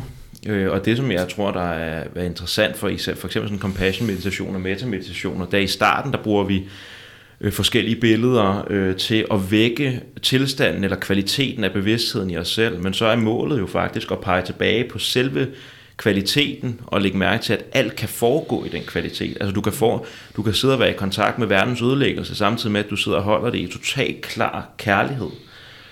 At det ikke er en forudsætning, at alt skal blomstre og være smukt, men at selve bare det at være med Shiva-stans, at møde med et under, som vi kan holde i en eller anden form for hjertekvalitet, en eller anden form for kærlighed. Så der synes jeg, at noget af det, der er interessant ved de buddhistiske prakser, er, at de faktisk har operationaliseret det. Hvordan træner vi? Hvordan kommer vi? Den der kærlighed, som Jesus snakker om, ikke? Eller Jung snakker om, hvordan kommer vi ind derhen og kan smage på den? Fordi mange af os, tror jeg, vi forveksler måske faktisk den kærlighed med stort K, med det, som hedder at kunne lide, og føle sig tryg ved. Det er ofte det, kærlighed handler om, måske. Ja.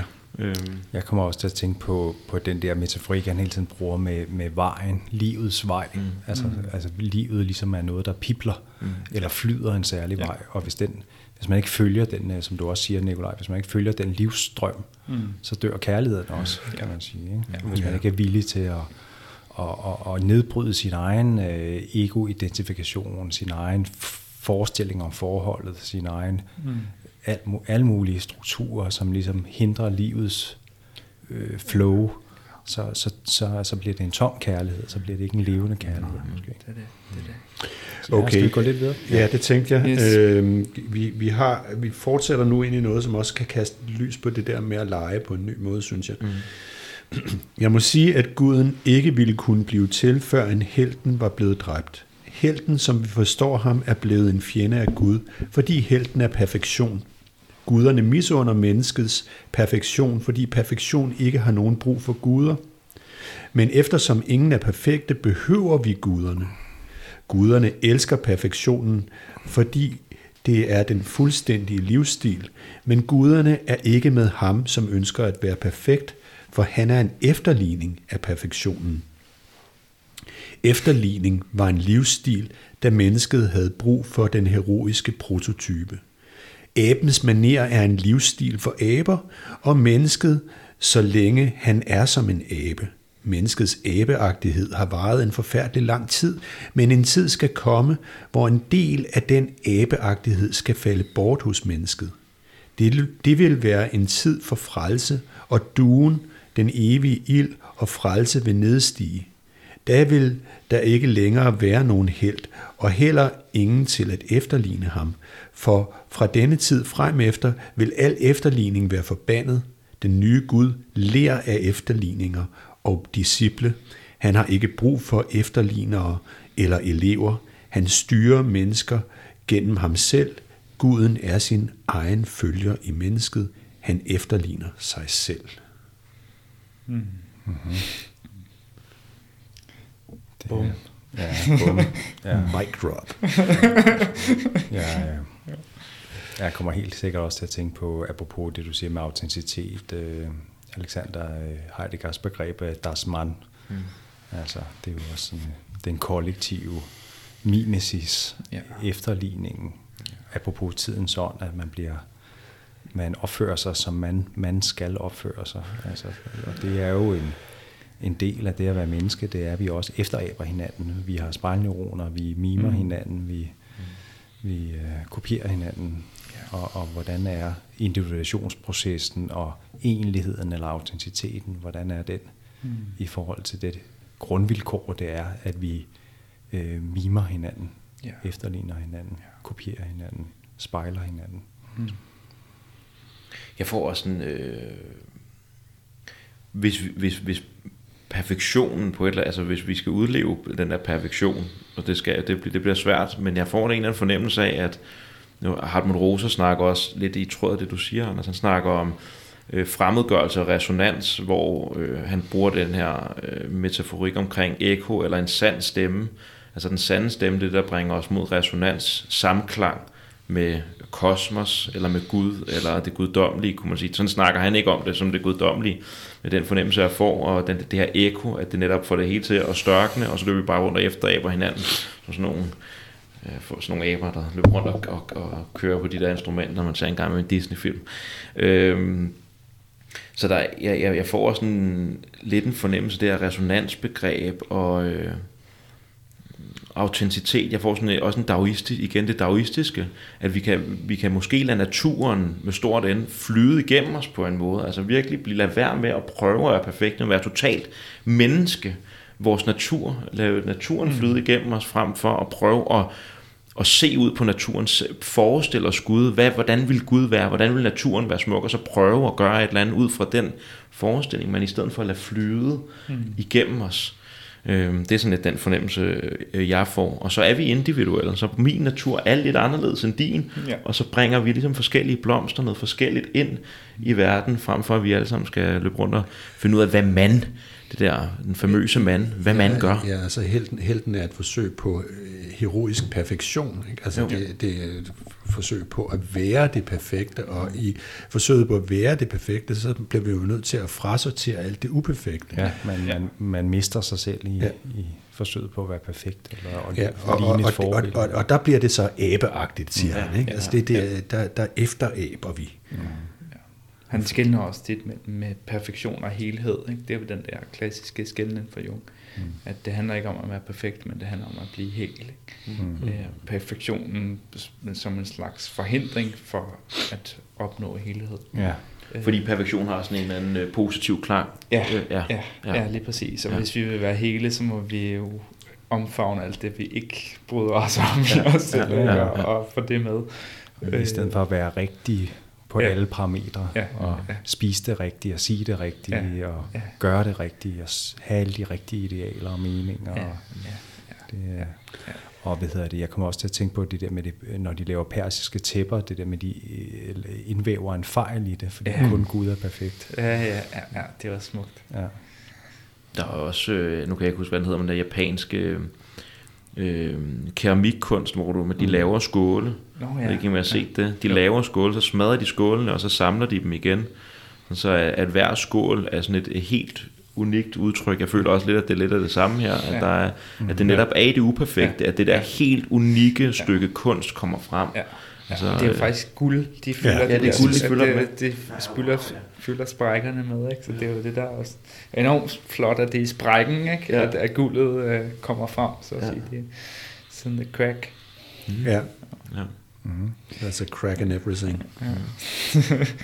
Skal vi have lidt mere? Ja, jeg vil bare lige i forhold til det her med abeagtighed, og det her, altså menneskets abeagtighed har varet en forfærdelig lang tid, men en tid skal komme, hvor den del af abeagtighed skal falde bort. Det er jo også Nietzsches, altså nu kommer jeg igen hele tiden til Nietzsche, der er så meget Nietzsche i det her, altså hans forestillinger om overmennesket, og at mennesket er en slags bro, fra aben til overmennesket, og at vi før i tiden har været vant til efterabe, men overmennesket netop er en, der formår at stå i sig selv og, og leve ud fra hans eget ideal og hans egen sandhed, ikke? Så det vil jeg bare lige... Det bliver så bare så meget understreget her, at den overmenneskelighed, det er en eller det er en menneskelighed, som kan rumme sin egen fejlbarlighed. En selvovervindelse. Ja, præcis. Og så er det jo netop det ved overmennesket også, altså Nietzsche Zarathustra siger til sine disciple, at de må forlade ham og fornægte ham. Og først når de har fornægtet ham, så skal de komme tilbage. Så vil han kunne elske dem med en anden kærlighed, ikke? Så det er ligesom det paradoksale, man siger til sine disciple, nu skal I fornægte mig, ikke? Og finde jer selv. Og lidt det samme kan man høre Jung her, ikke? I skal ikke efterligne mig, I skal ikke efterabe mig, I skal finde jeres egen måde, ikke?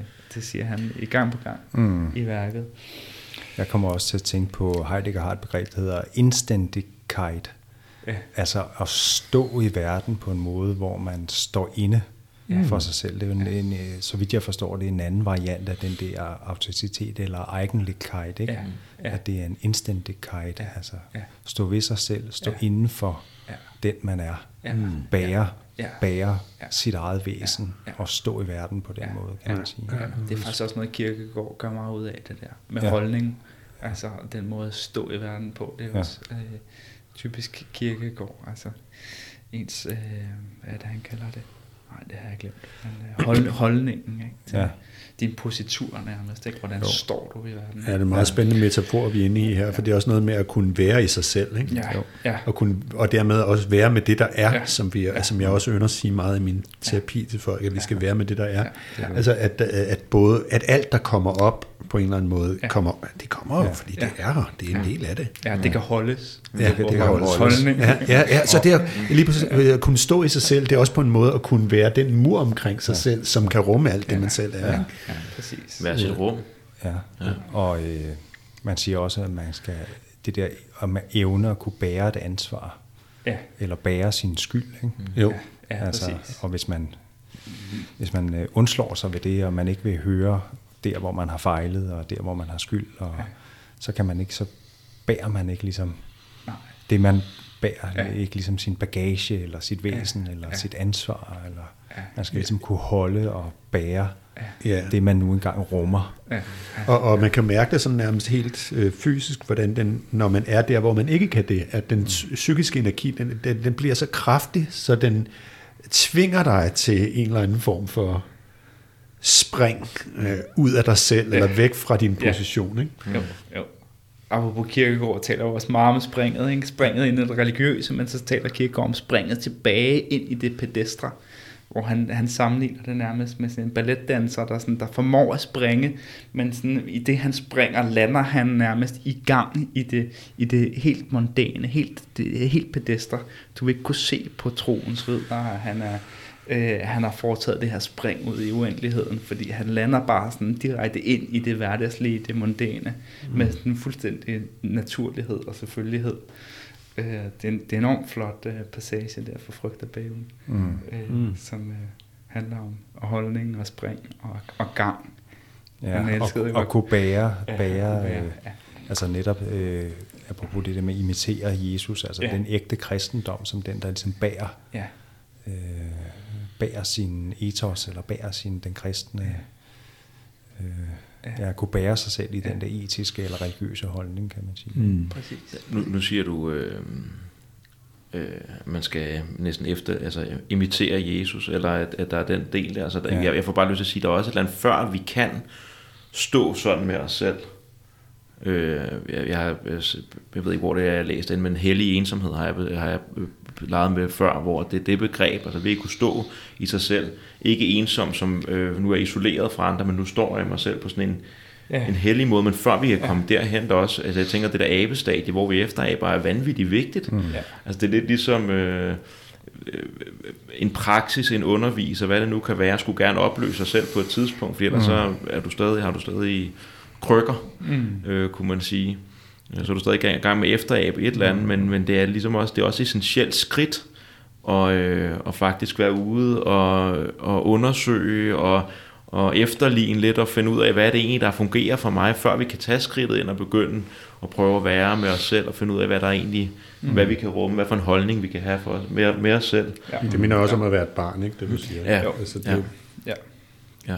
Vi har det sociale med os fra starten. Vi er sociale væsener af natur, ikke? Og der er også det paradoks, der ligger i det der med imitation af Kristus, som er også noget, der kommer tilbage i bogen, ikke? Altså det der med, hvordan kan man imitere Kristus uden at blive en efteraber af en hero eller et forbillede. Ja. Der på et eller andet tidspunkt skal guruen også dø, eller det skal være en indre guru, eller man skal ikke være en abe-lignende udgave af et eller andet kristen ideal. Ja. Det er en anden måde, og det er en individuel måde at bære den impuls, kan man sige. Ellers er det ikke individuation, så er det en efterabnings... Så er det imitation. Ja. Det er relateret meget til det næste citat, det her, vi er på vej ind i, så jeg tænker lige... Det lyder godt. Det handler nemlig om at være i sig selv. Helten måtte falde for, at vi kunne opnå vores forløsning, da han er et forbillede og kræver efterligning. Efterligningens mål har dog nået sin fuldendelse. Vi burde blive forsonet med ensomheden i os selv og guden uden for os. Hvis vi går ind i ensomheden, der begynder gudens liv.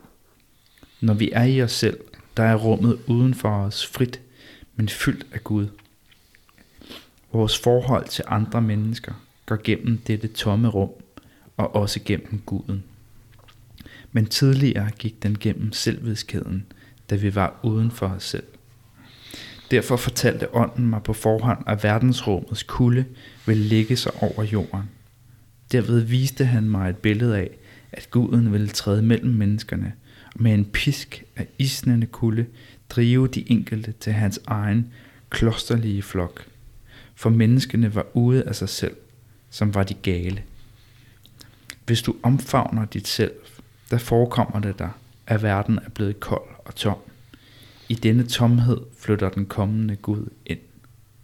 Hvis du er i din ensomhed, og rummet omkring dig er blevet koldt og uendeligt, der er du blevet fjern fra menneskene, og på samme tid er du kommet dem nær, som aldrig før. Det selviske begær ledte dig kun tilsyneladende til menneskene, men i virkeligheden førte det dig væk fra dem, og i sidste instans også fra dig selv, ind i det, som var fjernest for dig selv og de andre. Nu, hvor du er i ensomheden, fører din Gud dig til de andres Gud, og dermed til det ægte nærvær, til nærværet til selvet i de andre. Når du er i dig selv, bliver du bevidst om din ikke-kunden. Du vil se, hvor dårligt du er i stand til at efterligne heltene og selv være en helt. Altså, du vil ikke længere tvinge andre til at blive helte. Som dig selv lider de af ikke-kunden. Ikke-kunden vil også leve, men den vil omstyrte dine guder. Mm-hmm. Ja, så det er virkelig apropos det her. Ja. Vi får det ene stærke passage efter den anden smidt i hovedet. Ikke? Ja. Det er godt nok, der er godt nok krudt på. Altså. Ja. Det er også meget afgørende kapitel, det her, på en eller anden måde. Det føles som om, der virkelig er noget essentielt, der bliver... der bliver sagt her. Det er vel ikke at sige for lidt med et afsnit, der hedder Gudeundfangelse. Det er en Gud, der bliver født, ikke? Så, ja, det er virkelig et centralt kapitel i verden. Ja. Men spændende, det er med at være ude af sig selv, eller være i sig selv. Ja. Jeg kommer også til at tænke igen på Augustin med mit hjerte er rastløst, indtil det hviler i dig, ikke? Altså man skal ligesom ind i sig selv, i sin egen inständigkeit, før du på en måde også er ægte i kontakt. Ja. Og jeg tænker også på i Væren og Tid med Heidegger, at det bliver beskrevet som om, det er grundvilkår, at vi er den der forfaldenhed, at vi er ligesom på en måde fremmedgjorte over for os selv, eller vi er ikke i os selv. Mm-hmm. Det er ligesom grundtilstanden, og der er ligesom en henten sig selv hjem, før man kan være sit egentlige selv. Yeah. Fordi normalt er vi i den der forfaldenhed i das Mann, i imitationen, i at snakke de andre efter munden, være som de gerne vil have, vi skal være, alt det der, og så er der sådan en form for at hente sig selv hjem til sit eget egentlige væsen. Og i den henten sig hjem, der giver vi også plads til verden, det er også det, jeg hører her. Ja, lige præcis. At så længe vi hele tiden falder ud i verden, føler jeg lyst til at sige noget til forfaldenhed, og det er sådan, jeg også har prøvet at læse lidt syndefaldet, at vi falder ud i verden på et eller andet, til det der ikke er, det er ikke der, vi kommer i kontakt med det hellige, eller jo, det skal vi nok gøre, men vi bliver nødt til lige at trække den ind, og så opstår det hellige omkring os, for så længe vi lægger os ud, så gør vi det til mindre, på en eller anden måde, end hvad det egentlig er. Det er også det der med, at som når vi trækker os ind, og så opstår der den her kulde i verden, og det er der, at den der nye Gud kan fødes, at vi bliver nødt til at trække os selv hjem, sådan så at det, der er større, kan opstå i tomrummet. Ja, og det er jo det, der er lidt paradoksalt, ikke? Fordi man skulle tro, at, sådan, at det, man efterligner hinanden, bringer en tættere på hinanden, så man har en masse til fælles, men i virkeligheden, jo mere konformt det bliver, jo mere isoleret bliver du, ikke? Fordi at du hele tiden lægger dig selv ud i den her sådan fælles efterligning, og hele tiden mister dig selv, så indadtil føler du dig enormt isoleret og alene, samtidig med, at du hele tiden er på Instagram eller Facebook. Jeg kommer også til at tænke på sådan en drengegruppe, hvor man hele tiden efteraber hinanden og kører efter et eller andet ideal, men der er ikke rigtig nogen, der er autentiske eller tør være sig selv.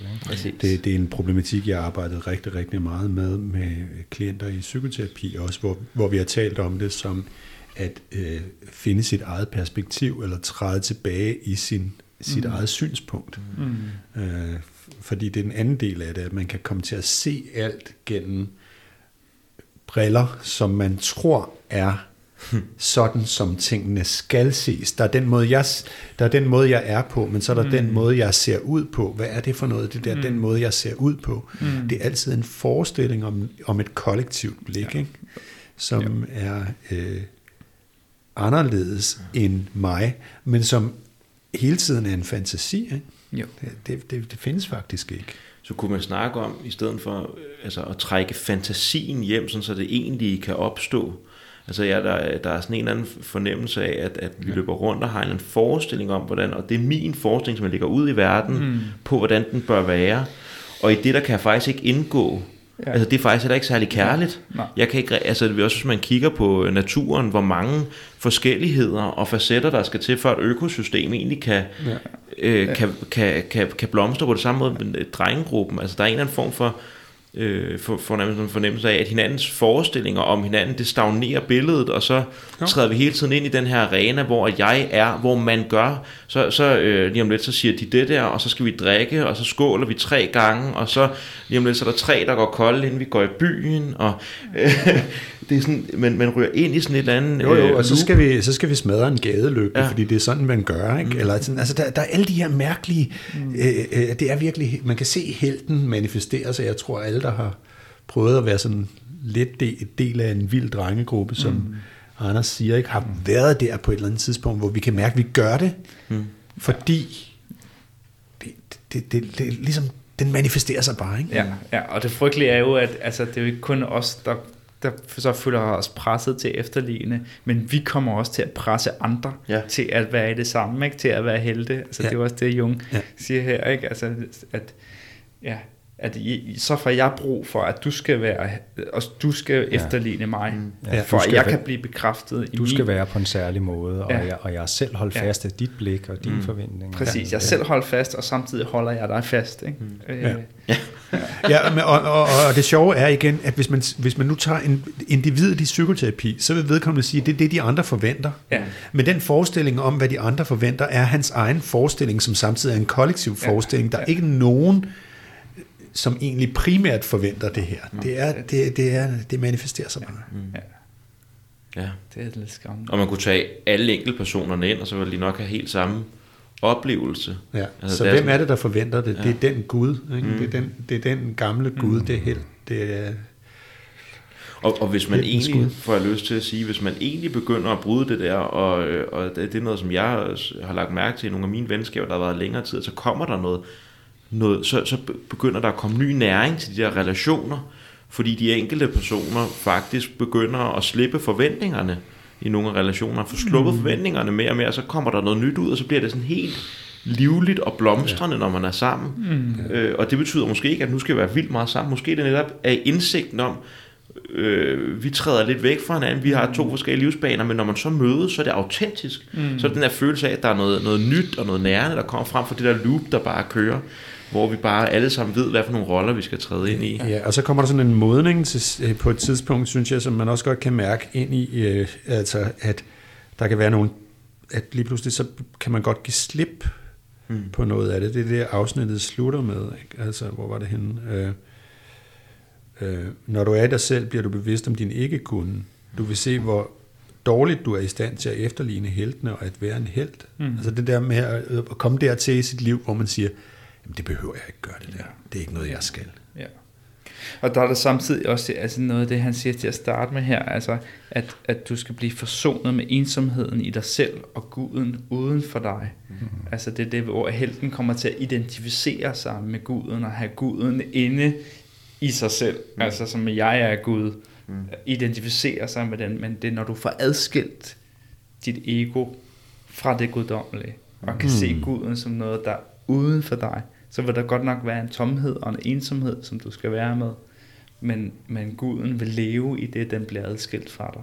Når du siger for dig, så er vi enige om, det er ego-struktur, ikke? Det er den der lille jeghed. Yeah, det er i hvert fald det, jeg får en fornemmelse af, fordi der er også en eller anden, altså den der, det er jo starten på den spirituelle vej ofte, det er jo en dybt, for mig, det var ret skræmmende. Men så det tomrum, som der efterlades også inde i en selv, men i en lidt større forstand af, hvem jeg er, at der er der også noget mere guddommeligt, der så kan begynde og flytte her ind, men som ikke er ego, altså hvor egoet er stadig bliver holdt inde i den tilstand. Jeg ved ikke, om det giver mening. Det er ligesom, det billede, jeg får på det i hvert fald, er ligesom, at man rydder ligesom egoet af vejen, og så bliver det ligesom sådan en container, eller et kammer, eller kryben, eller, altså der kommer et frirum, hvor at det andet eller det større kan træde ind. Ikke? Ja, altså hvis man identificerer sig med guden, så bliver man et inflateret ego, som prøver at gøre alt muligt i verden, som man i virkeligheden ikke kan. Men det man gør, man kommer til at udleve. Hvad er det, man kommer til at udleve? Man kommer til at udleve arketypen. Ja, det er altså, også det, jeg vil sige. Man bliver grebet af den her. Men hvis du kan være dig selv, så det der, nu prøver jeg lige noget. Altså det er som om, at så kan man faktisk spille med på noget af det, som guden vil på en bedre måde. Ikke? Altså man kan faktisk tjene guden og sige, det her kan jeg gøre i gudens navn, men det her over, det kan jeg slet ikke, det formår jeg ikke. Giver det mening? Ja, ja. Det gør det. Der er også en realisme omkring, hvad det egentlig er, eller sådan, hvad jeg egentlig er i stand til, og hvad er det egentlig, jeg kan? Er jeg Gud? Nej. Ja. Og så alligevel på et eller andet plan, ikke? Altså, sådan, der kommer også den der, men det er også at finde et sted i sig selv, hvor man kan holde en tvetydighed.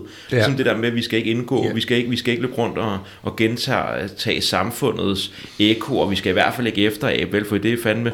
Men samtidig, så, når man når et sted, det er i hvert fald også det, jeg får ud af det her, at vi kan ikke bare være i en tilstand, hvor vi bare løber rundt, og det hele bare flyder. En gang imellem så efterjager vi, fordi det er også en del af vores abethed, og også at holde det i en eller anden form for rummelighed.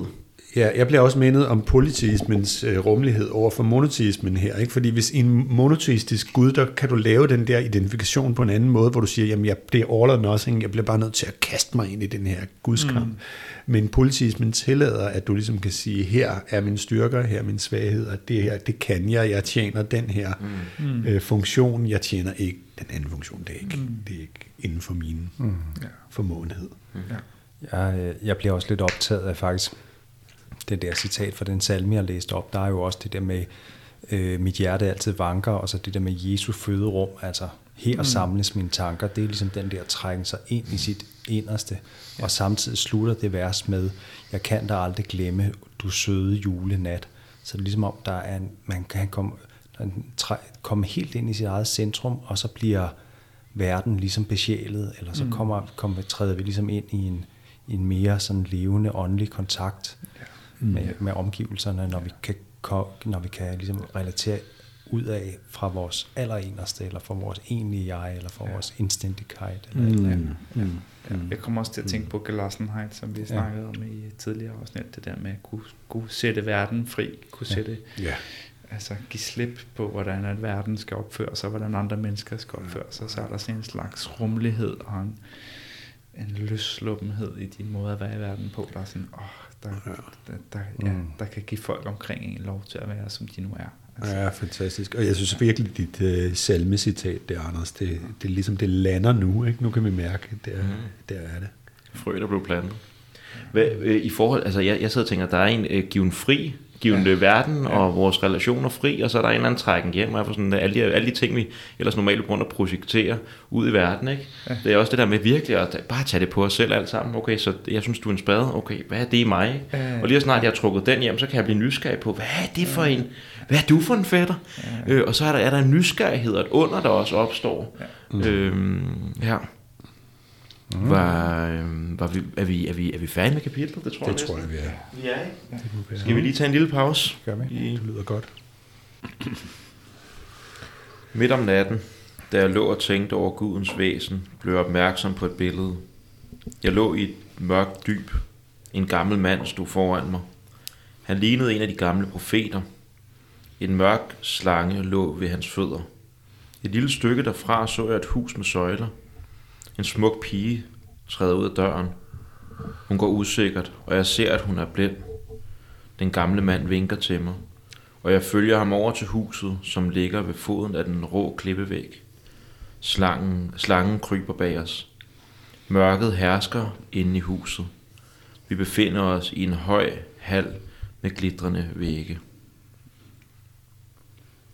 Kører vi videre på... Det er sådan, det starter. Ja. Og det skal vi måske sige lidt om det billede, der hører til her. Fordi afsnittet også indledes med en illustration, hvor man ser man befinder sig i en slags dal, eller i hvert fald på bunden af en omkransning af bjerge, og der sidder en skikkelse klædt i hvidt op af en mur eller en stensætning af en slags, og så foran ham står to andre skikkelser, en mand klædt i blåt med langt hvidt skæg og en kvinde med langt sort hår klædt i rødt. Og bag dem er der en orientalsk udseende bygning, som dækker en lille smule højere end der, hvor de står i baggrunden. Ja. Og så er der den smukke ramme udenom billedet. Eller den her. Ja. Hvor der er noget blåt og noget rødt, der ligesom der bevæger sig sammen og flyder sammen. Og man kan se, det ligner lidt ligesom sådan en passer eller et navigationsinstrument, af min association, det blå der, ikke? Og det er alt sammen lavet med rette linjer, mens at det røde princip er ligesom meget organisk, og noget, der sådan snor sig om det blå. Så det røde der, så spejler kvindens røde farve, og det blå er ligesom hører til mandens princip.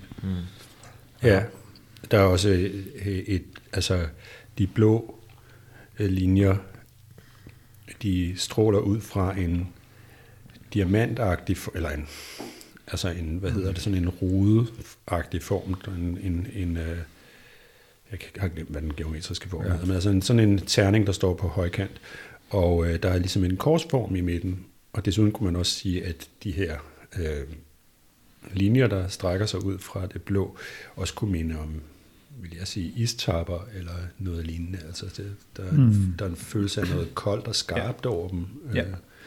Hvorimod det røde er noget, der snor sig lidt mere tentakelagtigt, eller man kunne også måske sige, at det var flammeagtigt. Du kan også se, altså, at det her korsagtige, der er i det blå, den blå terning, eller hvad vi vil kalde det, det er faktisk over hovedet på ham manden, den blå skikkelse, har den her kors, guldkors hængende over hovedet, hvor kvinden så har det, den runde form i stedet. Ja.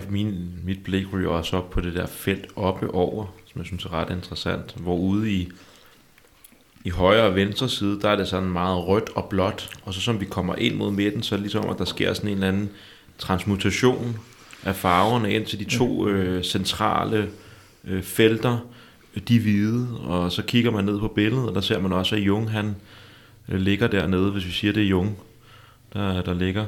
Han er klædt i hvidt. Ja, du glemmer, eller du nævner ikke, at det også er, at der også er gyldne. Ja, det er rigtigt, ja. Former inde i den midten der, og det er jo, vil jeg sige, ret luftigt, så der er også en fornemmelse af en lettere energisk fornemmelse.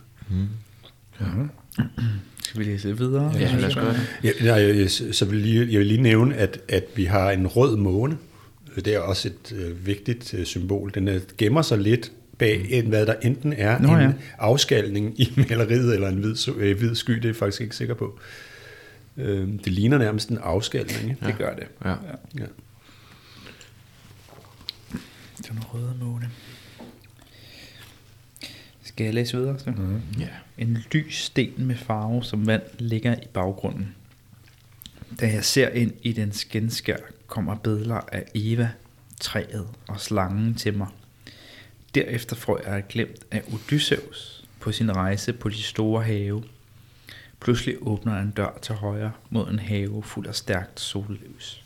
Vi træder ud, og den gamle mand siger til mig, ved du, hvor vi er?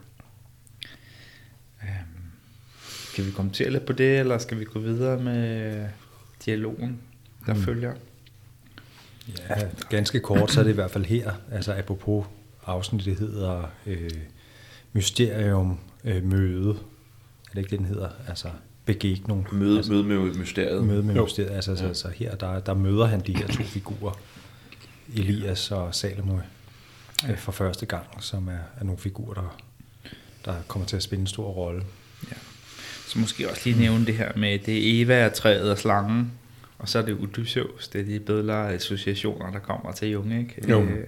Odysseus kommer vi måske lidt tilbage til, men det er jo sådan en skikkelse, som jeg tror, Jung identificerer så meget med i den her periode. Ja, jeg tror også, vi skal komme tilbage til Eva lidt senere i det her afsnit, for der er nogle associationer der. Ja. Så, lad os tage det med. Yes. Skal vi lave sådan en... Ja, det er jo oplagt, ikke? Ja. Yeah. Så, hvem vil være Jung? Det virker. Fedt. Hvem vil være Elias? Den tager du ikke. Okay, jeg tager Elias. Og... så har vi Salomon tilbage. Hvad siger du, Anders? Jeg stod med en myslibar i munden. Kan Salome godt have myslibar i munden? Okay, jeg skal nok tage den. Okay. Super. Jeg er en fremmed her, og alt forekommer mærkeligt, ængstligt, som i en drøm. Hvem er du? Jeg er Elias, og dette er min datter Salome. Herodes datter, den blodtørstige kvinde. Hvorfor dømmer du sådan? Du kan se, at hun er blind. Hun er min datter. Datteren er en profet. Hvilket mirakel har forenet jer? Det er ikke noget mirakel. Det var sådan fra begyndelsen. Min visdom og min datter er et. Jeg er chokeret. Jeg er ude af stand til at fatte det. Tænk på dette. Hendes blindhed og mit syn har gjort os til ledsagere siden umindelige tider. Tilgiv min forundring. Er jeg virkelig i underverdenen? Elsker du mig? Hvordan kan jeg dog elske dig?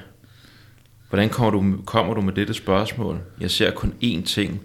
Du, Salome, en tiger. Dine hænder er plettet af den helliges blod. Hvordan skal jeg elske dig? Du vil elske mig. Jeg?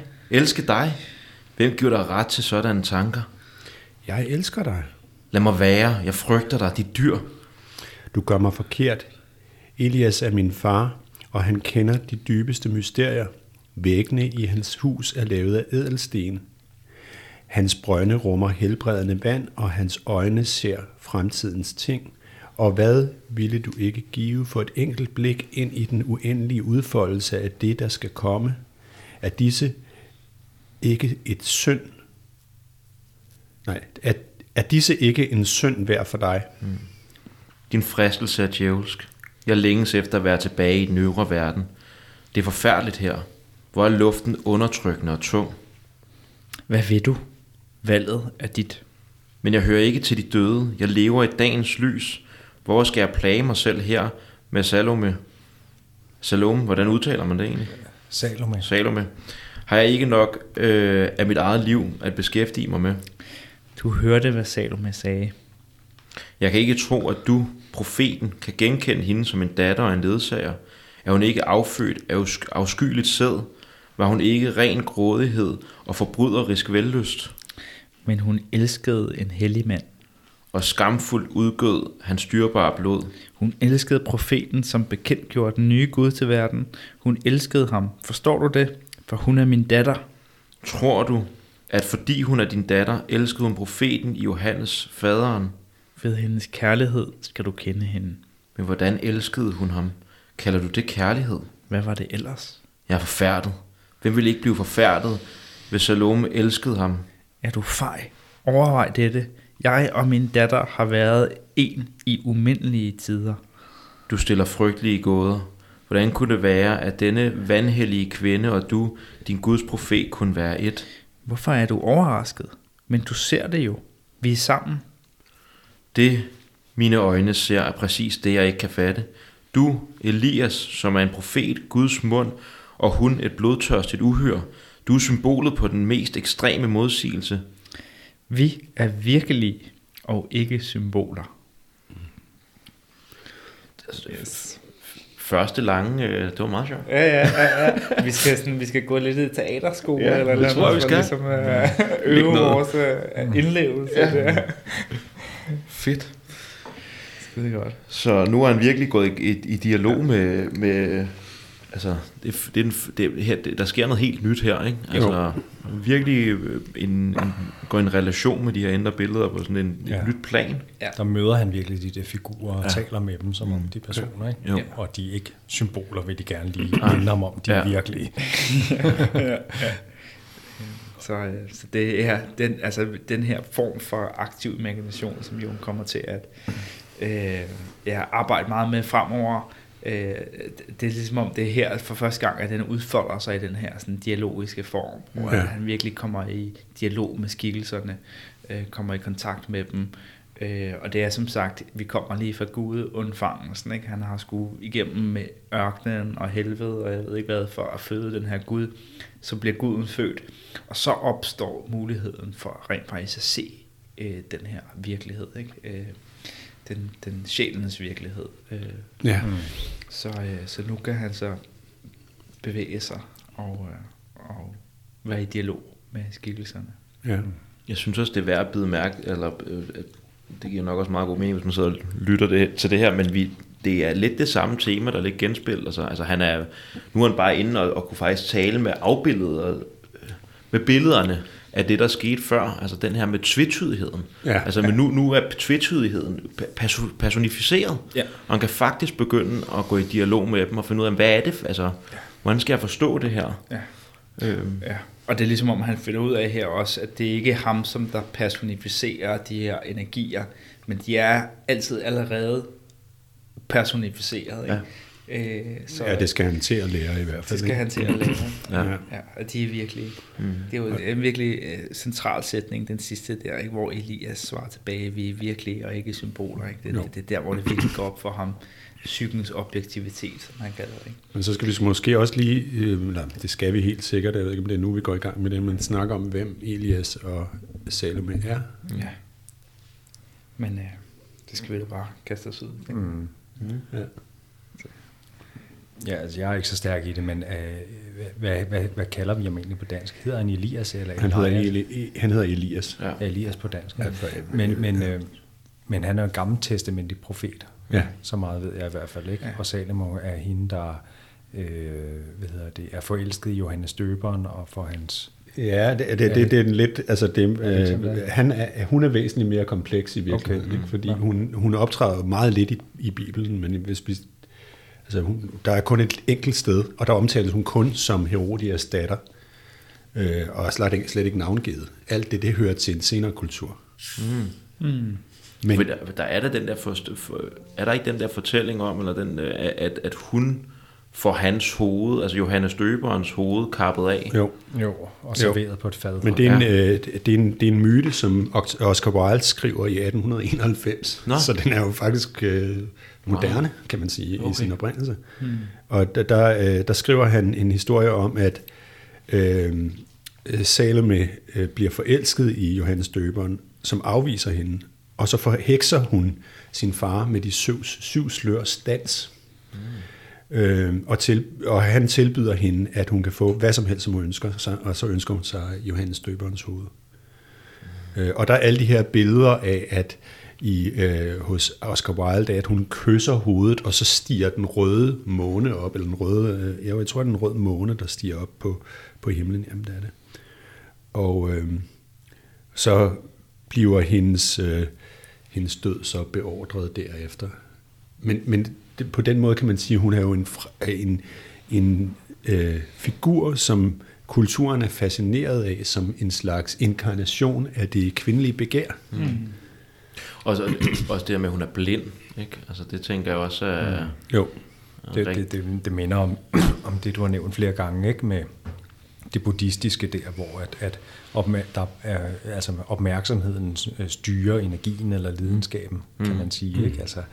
at her der er de der to principper, sådan forstår jeg det i hvert fald, at hun repræsenterer lidenskaben eller lysten, og han er ligesom, han har forsynet, ikke? Ja. At han skaber retningen. Ja. Det er også derfor måske, at det symbol, han har på billedet, det ligner, det sådan ser jeg det i hvert fald som et navigationsinstrument, eller noget i den stil. Ja. Hun er de blinde instinkter og det blinde begær, ikke? Ja. Som tager mænds hoveder. Ja, hun er også en femme fatale. Ja, det er det.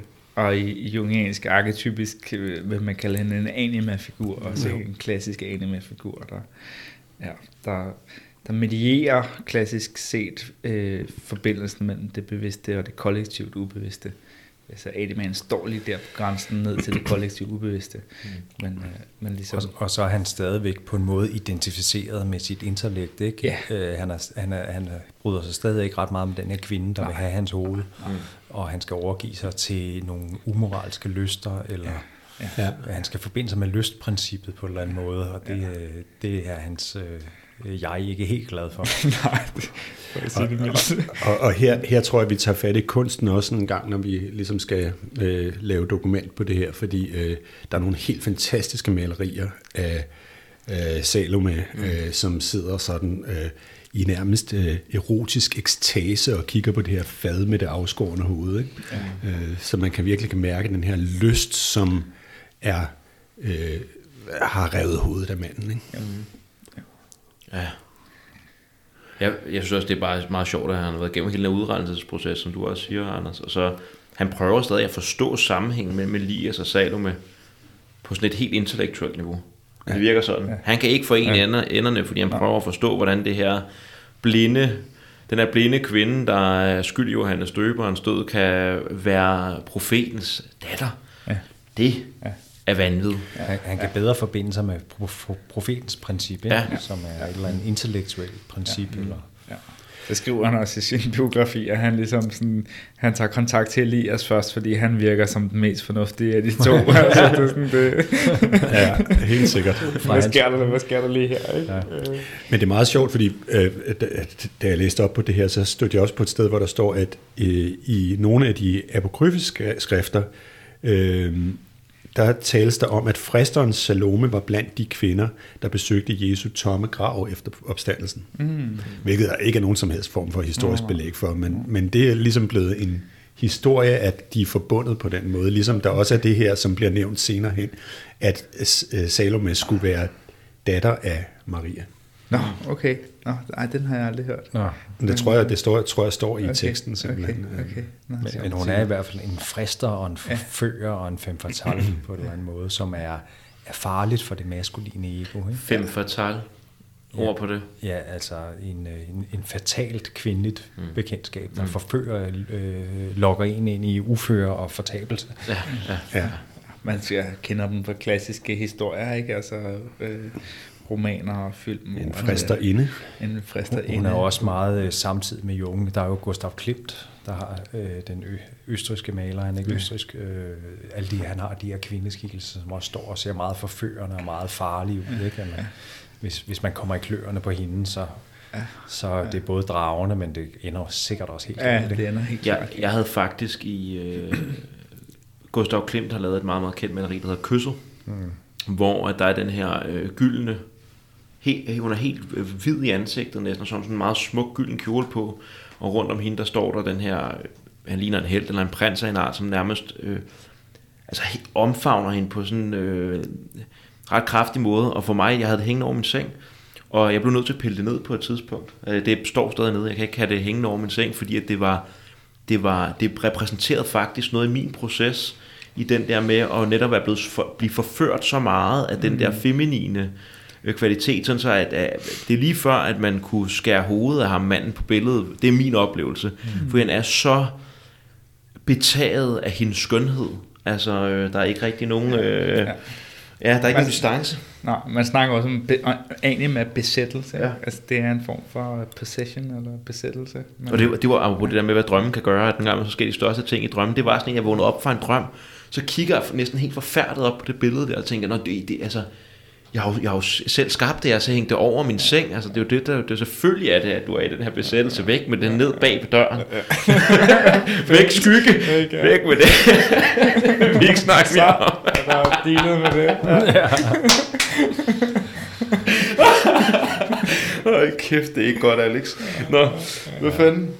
Men skal vi have lidt mere? Ja, lad os. Måske lige nævne hurtigt noget om Elias. Altså, fordi han er som sagt en gammeltestamentlig profet, som bekæmper de onde guder, men så er han også vigtig, fordi han farer til himmels ved ild flere gange, og han virker ved ild. Og den fornemmelse kommer der også ind i det her senere hen, sådan ligesom Så måske også lige en sidste bemærkning her, altså sådan, den tredje skikkelse i den her dialog og samtale er jo Jung også, ikke? Og det er også bemærkelsesværdigt, at Jung ligesom, det er hans, altså Jungs ego bliver bevaret her, altså, og det er, kan man sige, Jungs evne til at blive i sig selv og blive ved hans eget ego, der gør det, eller hans eget jeg, der gør det muligt, at dialogen rent faktisk finder sted, ikke? Så det er enormt vigtigt også at lægge mærke til, at det er jo fascinerende med det ubevidste, og at de her skikkelser, og hvor magisk det er, at det er ubevidste. Men det er godt nok også imponerende, synes jeg, hvor stærkt Jungs jeg er i det her. Altså. Er det ikke også noget af det centrale, hvor man skal optræne og opdyrke i den aktive imagination? Er det ikke lige præcis det, som hvor man kan sige, hvis man skulle snakke om, der er en lidt mere sådan... skill-træning i den aktive imagination, at det netop er at kunne holde en eller anden, og det er også der, hvor det begynder at minde lidt om meditation, og beholde lidt fokus, beholde en klarhed omkring, hvad er mit og hvad er dit, og netop fordi, at det som der ofte, jeg tror også det er det, der sker ofte i et terapilokal, at der er det terapeuten, der ligesom også påtager den rolle at huske folk på, okay, men lad os lige prøve at dele personlighederne op her, lad os prøve at dele de forskellige dele op, så vi faktisk kan have den her dialog, fordi ellers så, som man ser tit i terapi, så hopper man ind og ud af de der personer, de der figurer, og netop at kunne holde sig i sig selv med en klarhed, sådan så man kan også lige kan faktisk gå i relation til figurerne. Præcis, det er det, der gør relationen mulig. Ja.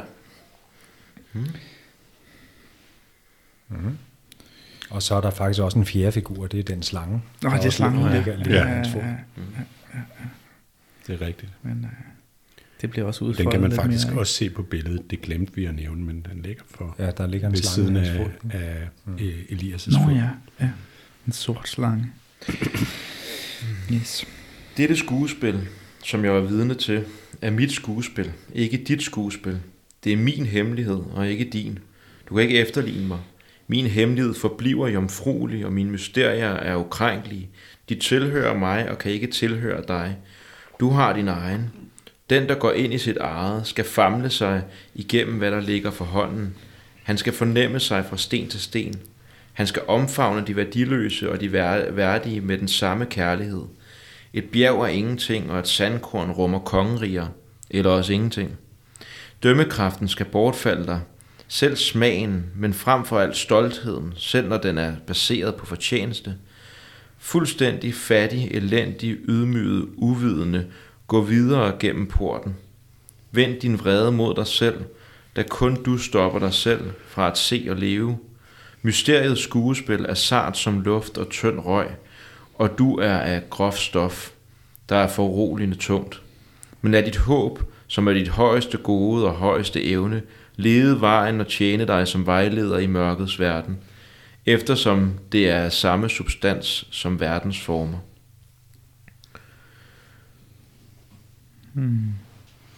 Og vi begynder at få nogle antydninger af, hvad modsætningerne handler om. Altså det her med, den der går ind i sit eget, skal famle sig igennem, hvad der ligger for hånden. Det er jo så ligesom en Salome oplevelsesform af at være blind, men at kunne mærke sig frem, ligesom de røde tentakler i billedet indledningsvis. Ikke? Og så er der det der med, at mysteriets skuespil er ligesom et subtilt element. Men han har lavet et groft stof. Så der er også en møde mellem en mere fast ego-struktur og noget, der sådan manifesterer sig i billederne, manifesterer sig i det her subtile, eteriske element nærmest.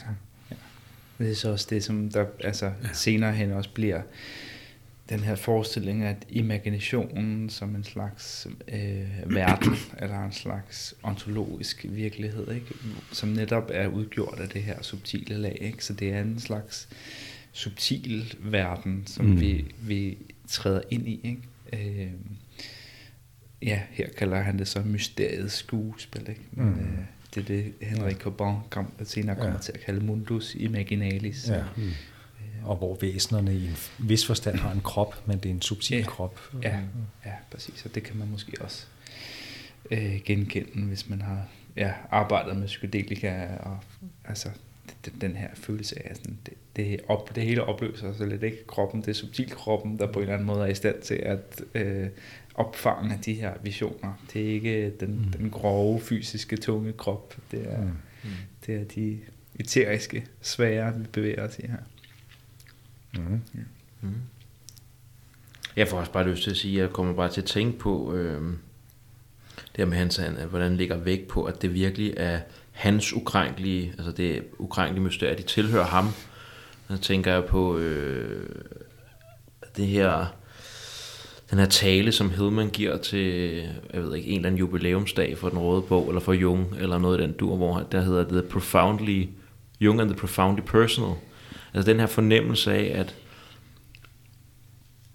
det, at jeg har en podcast, eller at vi to har læst på Ruck og sådan noget, det er ikke det virkelig personlige. Det, der er det virkelig personlige, det er netop, når vi kommer ind i mødet med vores indre subtile virkelighed, eller imaginære virkelighed, at der er det der, det er virkelig mit. Man kan sidde med sig selv, og der kan stå ind ved siden af, ikke have en fløjtende fornemmelse om, hvad der foregår. Altså, det er virkelig intimt på en helt anden måde. Det er også de her oplevelser, hvis man har haft oplevelser, der er mere religiøs eller hellig, eller har den her numinøse kvalitet, ikke? Det er ikke enhver, du skal dele det med, fordi det er sådan, ja, du skal på en eller anden måde værne om dem, og sørge for, at du ikke bare sådan, udsætter dig selv for ligesom at, ja, jeg ved ikke, hvordan jeg skal forklare det, men der er noget som sådan, okay, jeg deler ikke enhver religiøs oplevelse, jeg har med enhver, jeg møder på gaden. Det er mit eget, det her. Så. Det skal jeg lige passe på, jeg ikke bare blaster ud med. Ja, det, jeg tror lige præcis, det der har også virkelig noget at gøre med, altså fordi det er også, hvem deler vi med, fordi hvis det er, Ole Vedfeldt sagde noget rigtig godt til mig, jeg var igennem sådan et stort arbejde, og så tegner jeg den her tegning. Han beder mig om at tegne mig selv efter terapisessionen. Jeg skal tegne mig selv, og hver gang jeg prøver at sætte en streg, så sådan, at jeg kan ikke bokse mig selv ind på den her måde. Jeg kan ikke tegne mig selv. Og så giver han mig lov til at tegne noget abstrakt, så jeg tegner sådan meget, meget, altså det ligner noget Jung kunne have tegnet, eller sådan et eller andet, ikke? Altså sådan meget, meget abstrakt. Og siger han, så tegner du din sjæl, og så siger, den får man næsten lyst til at hænge op, og så siger han, rulle den sammen, læg den hjem et sted, hvor du ved, den er, og så når der er nogen på besøg, som ved, som vi kunne forstå, og vi kunne se din sjæl sammen med dig, præcis, så kan du vise den, for ellers så besudler man egentlig det der, så bliver det gjort til mindre, eller hvad er det for nogle abstrakte streger, du har sat der, eller hvad, ved du hvad, det er jo bare en døst, det lyder psykotisk, den oplevelse, du havde der, ikke? Og så begynder man at pakke den ind til noget, der den er mindre, end hvad den er, frem for at hvis man viser det til nogen, der forstår, så får den lov til at stå stadig i det der, wow, under.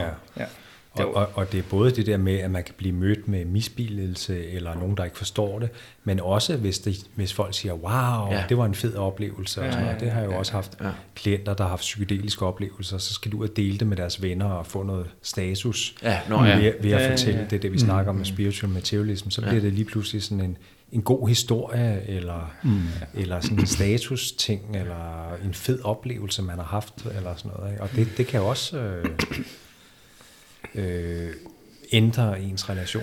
Ja, og så er der jo også noget, jeg har tænkt en del over, det her med, at man også vil overhovedet forsøge at omsætte ting i almindeligt sprog, der skal kunne kommunikere til på tværs af vores personlige barriere, så reducerer man kompleksiteten i det. Ikke? Ja. Altså, det er også derfor, at det nogle gange giver mere mening at tegne sådan en oplevelse, eller at lave lyd ud af den. Altså sige, hvordan...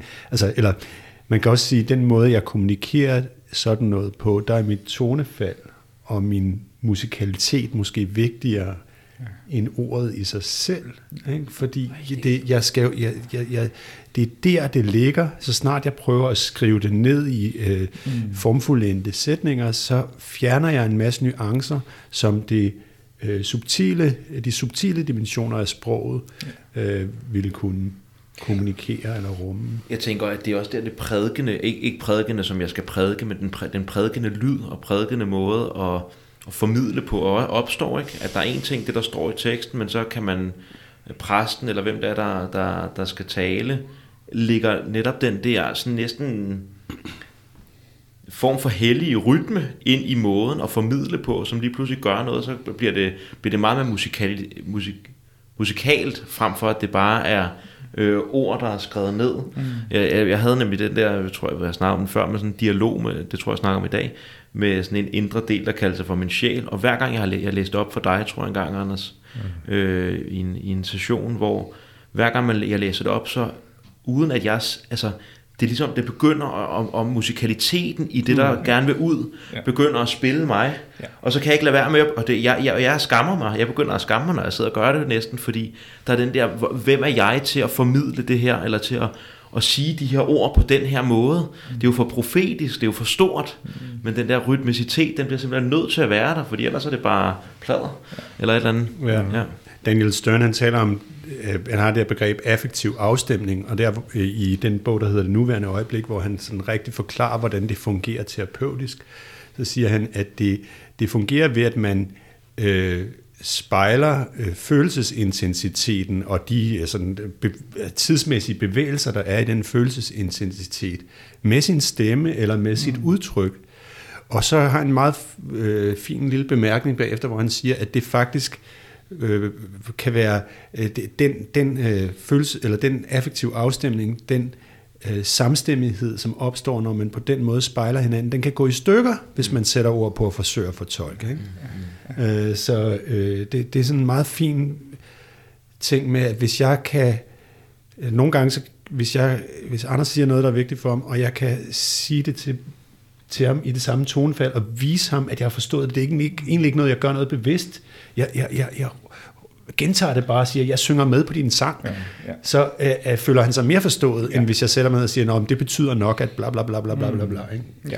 Det samme har spædbørn jo brug for os, altså at vi spejler dem vokalt, ikke? Altså at når de siger gu-gu-gu-ga, så skal gu-gu-gu-ga, og så føler de sig altså modtaget, ikke? Ikke at det skal reduceres til. Nej, men det synes jeg ikke er en reduktion. Altså, det er ikke en reduktion. Det er jo faktisk reduktionen består i højere grad af, i mine øjne, at vi tager den del ud af sproget og siger, at det er lige meget.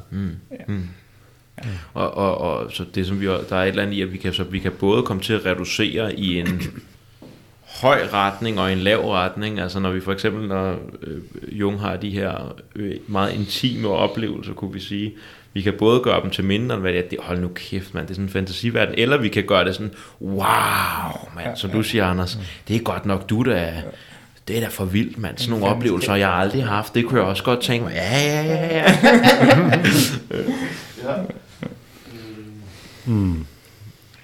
Er vi klar til at hoppe?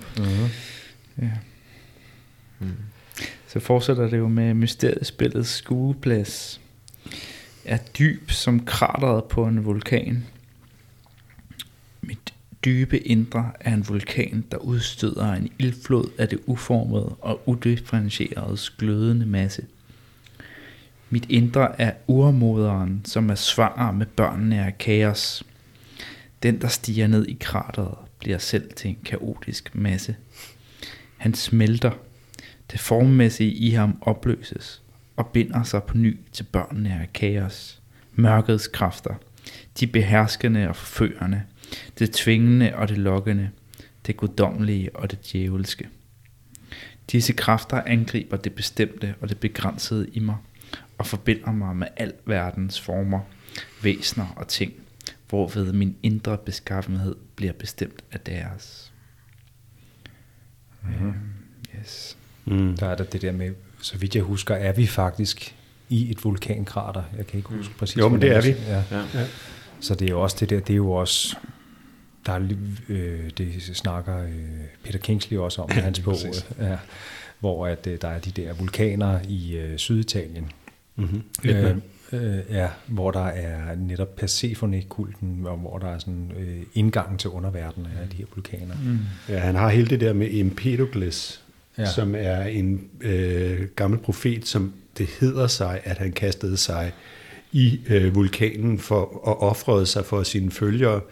Og der i Kingsleys analyse i hvert fald, der er det i virkeligheden en metafor for hans nedstigning i underverdenen. Og så siger Kingsley, at Jung han sammenligner sig flere gange, han peger på sådan flere steder i Jungs værk, hvor Jung selv bruger det billede, at han blandt andet på et tidspunkt siger, at hans mange følgere en dag kunne få ham til at kaste sig i vulkanen. Så Jung er meget bevidst om sammenhængen mellem Empedokles og hans eget liv og virke. Han spiller lidt på det her ord, Jungbrunnen, altså the fountain of youth, altså ungdommens kilde, på tysk er det jo Jung, og så brunnen, ikke? At folkene flokker ligesom til Jungbrunnen, ikke? Men han har ikke lyst til at være den her guru. Noget andet, man kunne nævne, det er, at han har jo det her, med, som vi nævnede allerede i vores første gennemgang fra Erindringer, Drømmer og Tanker, hvor han siger, jeg har brugt næsten 45 år på at opfange det, som jeg dengang oplevede og nedskrev i min videnskabelige arbejderskar. Som ung mand var det mit mål at yde noget inden for mit videnskabelige speciale, men så stødte jeg på en lavastrøm, og den lidenskab, der var, dens ild har omformet og bestemt mit liv. Det var urstoffet, som tvang det frem, og mit arbejde er mere eller mindre vellykkede anstrengelser på at indbygge denne glødende materie i min tids verdensanskuelse. Mm-hmm. Og så de første forestillinger var som brændende, flydende basalt, som krystalliserede den sten, jeg skulle bearbejde. Altså, så der er vi også nede i, altså det er så afgørende et tidspunkt i teksten, det her, ja. Ikke? Fordi nu er han i vulkanen. Nu er han i krateret. Ja. Nu er han i krateret, og apropos det der med det krystalliserede, altså det er netop, at Elias' symbol på billedet er også lidt krystalagtigt, ikke? Altså, og så er der det der røde, som er ligesom meget organisk og meget ildagtigt. Det er ligesom den der intensitet og strømmen af lidenskab, sådan ser jeg det. Og så mødes det, og så krystalliserer det her flydende, uformelige materiale, udkrystalliserer sig i noget, ikke? Ja. Det er også de billeder, han bruger på den her intense betydningsdannelsesproces, at det er sådan en magma, at det er sådan en, det uformelige, der kommer frem som en lava, og den også, hvad kan man sige, omformer og nedbryder jaret. Ja. Jaret har hele tiden sådan modstand på det, men han bliver selv til helvede. Ja. Altså han bliver sådan omformet af de kræfter der. Ja. Ja. Ja, han bliver til lavastrømmen, ikke? Ja. Jo, ja. Han bliver opløst, ikke? Ja. Der er en ego-dissolution på spil. Ja. Mm. Ligesom citatet der, hvor han siger, altså for at rejse til helvede, er du nødt til at blive i helvede. Altså, for at komme i kontakt med krateret, er du ligesom nødt til at hoppe ned i det og blive i det, ikke? Jo. Og det bliver også... Ja, og tænker på primære materie af alkymisterne, ikke? Ja, det er jo primære materie, det er klare link til alkymisternes. Ja. Det er deres masse af konfuser. Ja, det er lige præcis. Og det starter jo faktisk i den der splitting of the spirit, hvor, tror jeg det er, hvor alle de der ånder, der er ånder i ørkenen, og de omslynger ham, og han begynder at skifte form og sådan noget. Der er han allerede i gang med en form for jeg-opløsning. Og her der er han helt nede i krateret, og han er omringet af alle de her kræfter, der nærmest smelter hans jeg-struktur og hans forståelsesstruktur indenfra. Ja. Der er lige nogle ekstra citater her, der uddyber det lidt. Måske skal vi bare lige tage dem, så kan vi tale mere om det her. Han siger nemlig, jeg har ganske vist været en del af et formet og bestemt liv, men kun gennem min formede og bestemte bevidsthed, og derved i en formet og bestemt del af verdensaltet. Men ikke gennem de uformede og ubestemte aspekter af verden, som ligeledes er mig givet. De er mig dog kun givet gennem mit dyb, ikke min overflade, som er den formede og bestemte bevidsthed. Magterne i mit dyb er det forudbestemmende, og lysten. Det forudbestemmende eller forsynet er Prometheus, som uden bestemte tanker bringer det kaotiske på form og bestemthed, som graver kanalerne og giver lysten dens genstand. Forsynet kommer også før tænkningen, men lysten er kraften, som uden form og uden bestemthed begærer og ødelægger formene. Ja. Det glæder mig rigtig meget til at snakke om. Det har jeg også glædet mig vildt meget til at snakke om. Jeg synes, det er noget, det... Nu kommer vi ind i noget af det, der er rigtig svært at forstå for mig. Men...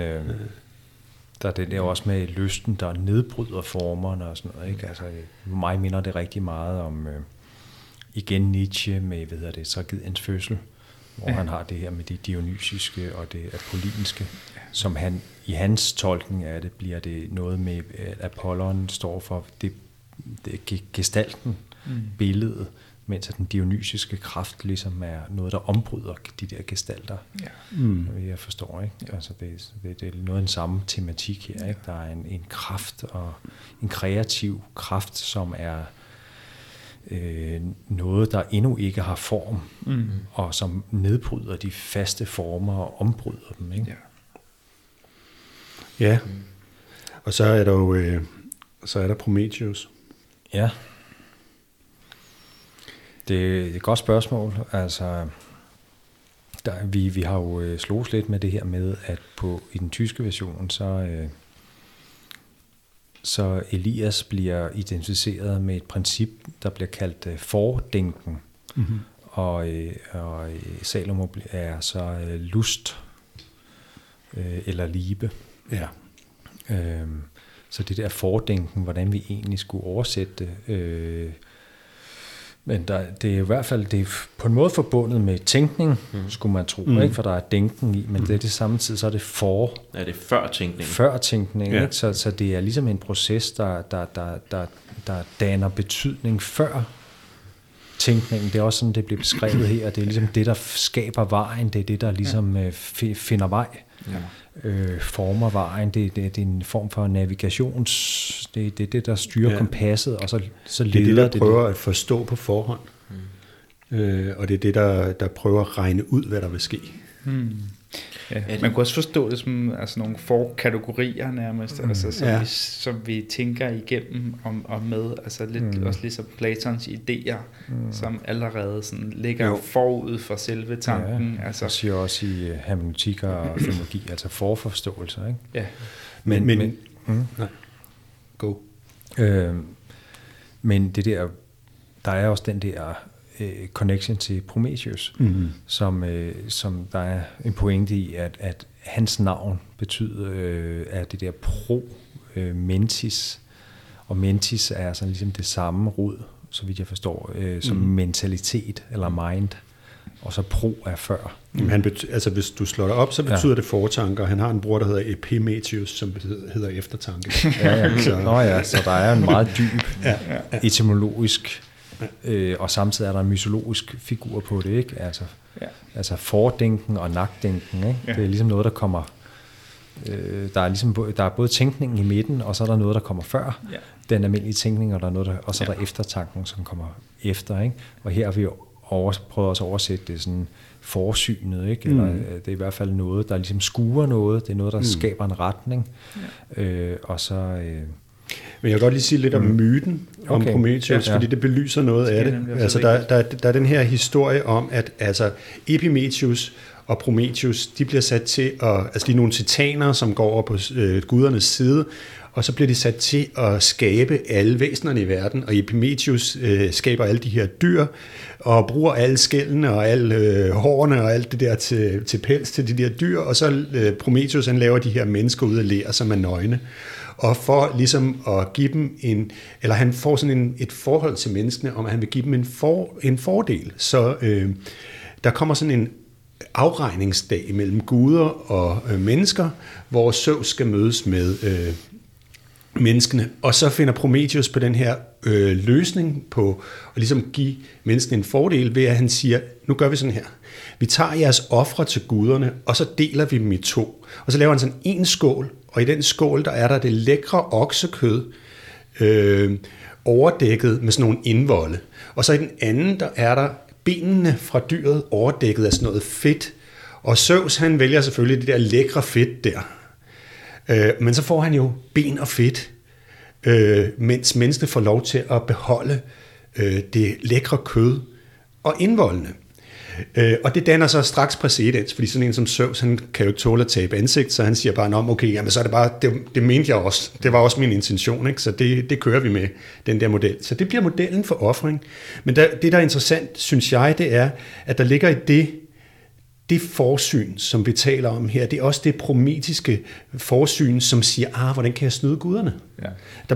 Der bliver skabt en tidlig tradition for at snyde guderne, kan man sige, ikke? Det var sammen, der sjæler inden for guderne. Jo. Det kommer sådan, det nemlig kommer som fortsættelse af det, at så Zeus bliver sur, og han siger så må mennesken ikke bruge ild mere. Men så kravler Prometheus op på bjerget og henter gudernes ild, og ender med at blive fængslet og lænket til klippen, hvor han får hakket sin lever ud hver eneste dag af en ørn, ikke? Eller en vulture. Ja. Men hvis jeg lige må sige en ting til om det her, som bare for at smide det ind, så kom jeg til at tænke på det her. Altså er det at tænke, det at prøve at regne den ud, er det så mytologisk set et forsøg på at snyde guderne, kan man sige det? Og så snart jeg tænkte det, så kom jeg til at tænke på kundskabens træ og Adam og Eva, ikke? Du må ikke tage den der frugt, som giver dig kundskab. Det er forbeholdt guderne. Så det er på en måde at snyde guderne, når vi tænker forud. Ikke? Jeg tænker, det er ikke vildt. Altså. Jo, jeg tror faktisk, det er lige præcis det der, som jeg... Der er et eller andet i, at når vi begynder, så tanken, hvad den gør... Jeg prøver bare at tænke lidt højt her, ikke? Der er et eller andet i, at vi kategoriserer ting og adskiller guddommen i enkeltdele. Hvis man sidder... der er nogle mere... Når man mediterer, kan man komme ind i den der, hvor der er tankerne, den mere sådan... grove del af tankerne er væk, men der er sådan stadig en subtil form for flod i jeg tænker næsten intentionalitet eller rettighed, som kommer sådan før tænkningen, men som i sig selv allerede begynder at adskille. Så når jeg er rettet mod det her, så er jeg ikke rettet mod det her over, og det er ikke en... de har ikke sprog og billeder på endnu, men det er bare sindets rettighed, og det er lidt den fornemmelse, jeg også får her. Mm. At sindet har en rettighed, som stadig er en subtil form for tænkning. Det var. Mm. Jeg havde en drøm i nat, hvor jeg så sådan et syn for mig, at ude der var en skov, og der var en træ, der var skåret over, og så stod der sådan et kæmpestort bord, lyseblåt bord med en kæmpestor symaskine på. Mm. Og så kiggede jeg på det en gang til, og så blev det et andet billede. Så var det også ude i skoven, men nu stod der et eller andet, jeg kan huske, en køretøj af en slags, og sådan blev det ved. Hver gang jeg kiggede på det, så kom der noget nyt. Og så på et tidspunkt var det, som om jeg sad og så en film, hvor jeg hele tiden spolede tilbage for at se, okay, hvad sker der så i scenen, når jeg ser den en gang til? Mm. Nå, nu kommer der noget nyt. Og så tænkte jeg, på et eller andet tidspunkt må jeg jo komme tilbage til, at nu så ser jeg det samme en gang til. Altså, der må være et eller andet system i det her. Så mange scener kan der vel ikke være på det her videobånd, eller hvordan det nu var. Men det interessante, det var, så opdager jeg midt i det hele, at ved at se filmen på den måde, så mister jeg kontakten til oplevelsen. Mm. Mm. Så der er også den der modsætning, ikke? Som det der, at der ligesom er den paradisiske, lystens adgang til sådan en paradisisk normaltilstand eller fortilstand, og så er der tankens nedbrydning af det, som skærer det alle ud, at det hele ud i skiver, men på en eller anden måde kan vi ikke mærke det længere. Altså, jeg ved ikke om det... Det er måske også igen, at jeg får sådan en fornemmelse af, at der er en reduktion af helhed til enkeltdele i den drøm, du fortæller der. Mm. Og igen den der intentionalitet, jeg synes, det er meget sjovt, at Salome, hun er blind, ikke? Og Elias, han har i hvert fald øjne, ikke? Og klarsyn. At klarsynet, jeg synes, der er et eller andet i det der med, der, hvis vi retter os mod noget, så skærer vi noget andet fra, og der ryger en eller anden kontakt til noget, en helhed, som i et meditativ erfaring i hvert fald. Grunden til, at man også gerne vil nedenunder den subtile del af sindet eller tanken, er jo netop for at kunne glide endnu mere ud i den her kosmiske bevidsthed, eller tomhed, eller hvad for en oplevelseskvalitet det nu er, man snakker om. Ja. Mm-hmm. Mm. Ja. Der er noget med lysten mod tanken, ikke? Jo. Jo, det er han i hvert fald stadig med at han er stadig ved at ligesom forholde sig til det der vilde lystprincip, som Salomo på en eller anden måde kommer til at repræsentere her, ikke? Mm. Og skal vi have en bid mere? Ja. Forsynet er en seer, men lysten er blind. Den forudser intet, men begærer det, som den berører. Forsynet har ingen kraft, og derfor ingen bevægelse. Men lysten er kraft, og derfor bevægelse. Forsynet behøver lysten for at gestalte sig.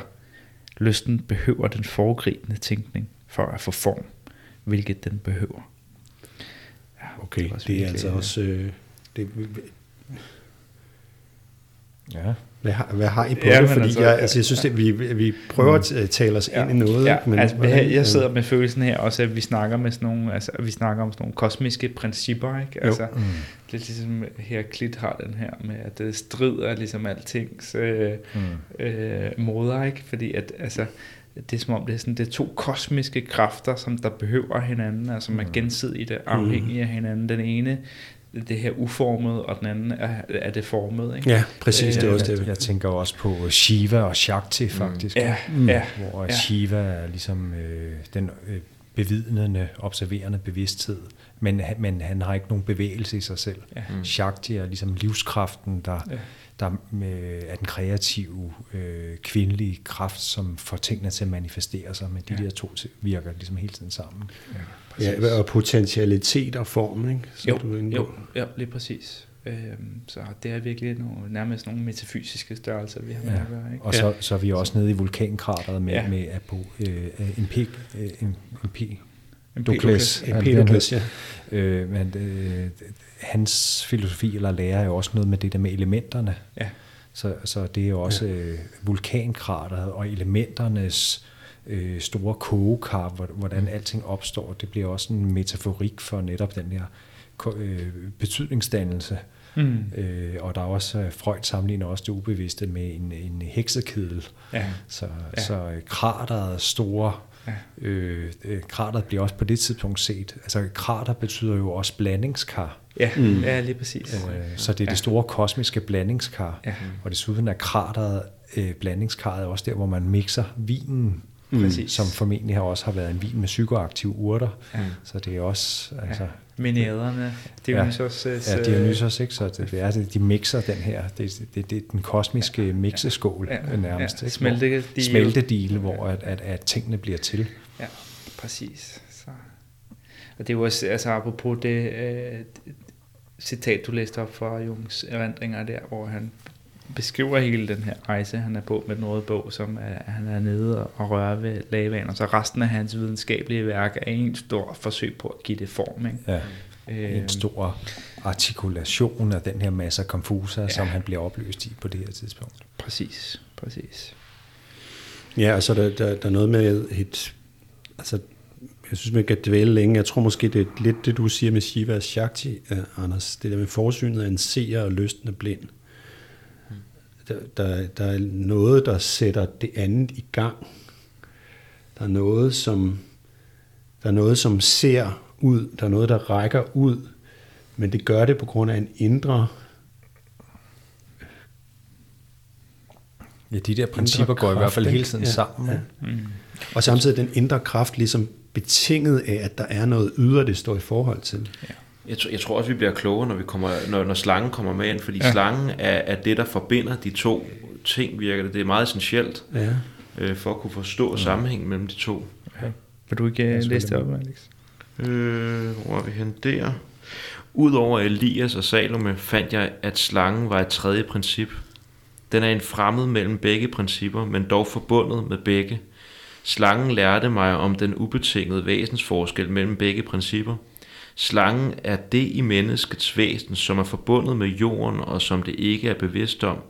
Dens art skifter alt efter land og folk, i det dens hemmelighed flyder ind i den fra den nærende jordmor. Skal vi tage et lille stykke til? Ja, det tænker jeg. Måske de to næste der, ikke? Ja. Nogen elsker tænkningen og baserer deres livskunst på det. De dyrker deres tænkning og deres forsyn og mister da deres lyst. Derfor bliver de gamle og har et skarpt ansigt. Andre elsker lysten. De dyrker følelser og oplevelser. Derfor mister de tænkningen. Derfor er de unge og blinde. De tænkende baserede deres verdenssyn på tænkningen. De følende på det følte. Du vil finde sandheden og fejlagtighed i begge. Livets vej vrider sig som en slange fra højre til venstre og fra venstre til højre. Fra tanke til lyst og fra lyst til tanke. Således er slangen en modstander og et symbol på fjendskab, men også en visdommens bro, der forbinder højre og venstre gennem længsel, som behøves så meget i vort liv. Mm-hmm. Jeg kommer til at tænke på yin-yang, ikke? Mm. Hvor der er to sider, og så er der også linjen imellem, som på en måde er slangen her. Ja. Der både adskiller dem, men også føjer dem sammen og får dem til ligesom at virke sammen i sådan en kreativ proces. Jeg tænker også bare på bevægelsen af slangen, ikke? Altså når slangen slanger sig frem, ikke, så er den jo over først til højre, så skal den skal til venstre for at bevæge sig fremad. Den kan ikke blive i højre side, for så vil den bare gå i ring. Så er sådan nogle Ouroboros ting, vi bliver nødt til at komme fra højre til venstre. Og samtidig det spejler alle, det er ligesom, nu kommer vi ind i sådan nogle dele af teksten igen, hvor det spejler alle niveauer af forståelsen, ikke? At det er modsætninger, vi har at gøre med, det er dybens ånd og tidens ånd, og det er sjælen og ånden, og det er manden, og det er kvinden, og det, altså, jeg kommer også til at tænke på det her med Prometheus igen, som tidens ånd. Ja. Mary Shelley, som skrev Frankenstein gav den undertitlen En moderne Prometheus. Ikke? Ja. Det er ideen om, at ildstjæleren også er den, der rækker ud og prøver at overgå naturen. Ikke? Mm. Og som begår hybris. Og som begår hybris i processen, ja, præcis. Da du siger tidens ånd, der ligger bare en mærke til, ikke? Der er den her bevægelse på, at så er vi netop der, hvor slangen ikke også har den modsatte side på. Mm. Så tidens ånd bliver nødt til, at vi kan dreje over mod tidens ånd for at lyst til at sige, men så skal vi dreje tilbage i dybenes ånd for at informere. Vi bliver ligesom nødt til at lade de to... På en eller anden måde, så har jeg en fornemmelse af, at det vi egentlig er, på en eller anden måde mennesket, jeg ved ikke, om det er rigtigt der, men jeg får en lidt fornemmelse af, at det vi egentlig er, det er slangen. Og indtil vi vælger at bide vores egen hale, eller vi kan være det, der medierer mellem forskellighederne. Og jeg tror også, vi snakkede om det første gang, at det handler ikke så meget om at rent, hvad skal man sige, manifestere dybet sådan, eller tiden sådan, men det gælder eller at blive fanget i en af siderne i tvetydigheden, men at blive det, som kan mediere imellem begge dele, og det er netop slangen, virker det som om, der er symbolet der. Mm. Ja, den er en medierende faktor, ikke? Ja. Altså. Og der er en eller anden grad af, det vi også, altså det her spil her, det foregår i Jungs bevidsthed, altså det er jo det, og det er ham, der ligesom kan lave de der bevægelser, som slangen laver. Ja. Og så her, så er han, så kan man sige, altså, han har været virkelig i tænkningen, ikke? Og i Elias' det maskulines element, ikke? Og det er derfor, han har stor modstand på Salome og på nydelse, og så Jung skal virkelig lære at omfavne sin modsætning her, ikke? Så det er jo også i den her periode, altså interessant at se, hvor mange af hans senere idéer, der allerede er til stede i den røde bog. Mm. Fordi han skriver det her værk i 21, der hedder Psykologiske Typer, som bliver hans første store sådan, altså, samlede teoriværk i virkeligheden for den tidlige Jung her. Altså han skriver Symbols of Transformation hedder den på engelsk. Det der gør, at han bryder med Freud. Det er i 1912. Og så er der den her lange periode fra 1912, hvor han arbejder på den røde bog. Så først i 21, så udgiver han så det her om psykologiske typer, ikke? Og det indeholder netop den her idé om, at der er introverte og der er ekstroverte, som er en totalt revolutionerende idé på det her tidspunkt. Det er så utroligt nok, fordi den er så indgroet i vores psykologiske forståelse, men på det her tidspunkt, der er det meget revolutionerende, den her måde at se på mennesket, at der er nogle af os, der er ekstroverte, nogle af os, der er introverte. Så inddeler han ligesom i 4 kategorier, 4 typer, ikke? Der er tænkning, og der er nydelse, og ser, hvordan er sådan, at altså, for at vi bliver hele, så skal vi ligesom hele tiden kunne omfavne det, han kalder vores inferior function. Der er netop de der forskellige funktioner, som ligesom er en del af sådan nærmest en indre kompas, og de virker sammen, ikke? Altså tænkning, følelse, sansning, intuition. Præcis. Ja. Ja.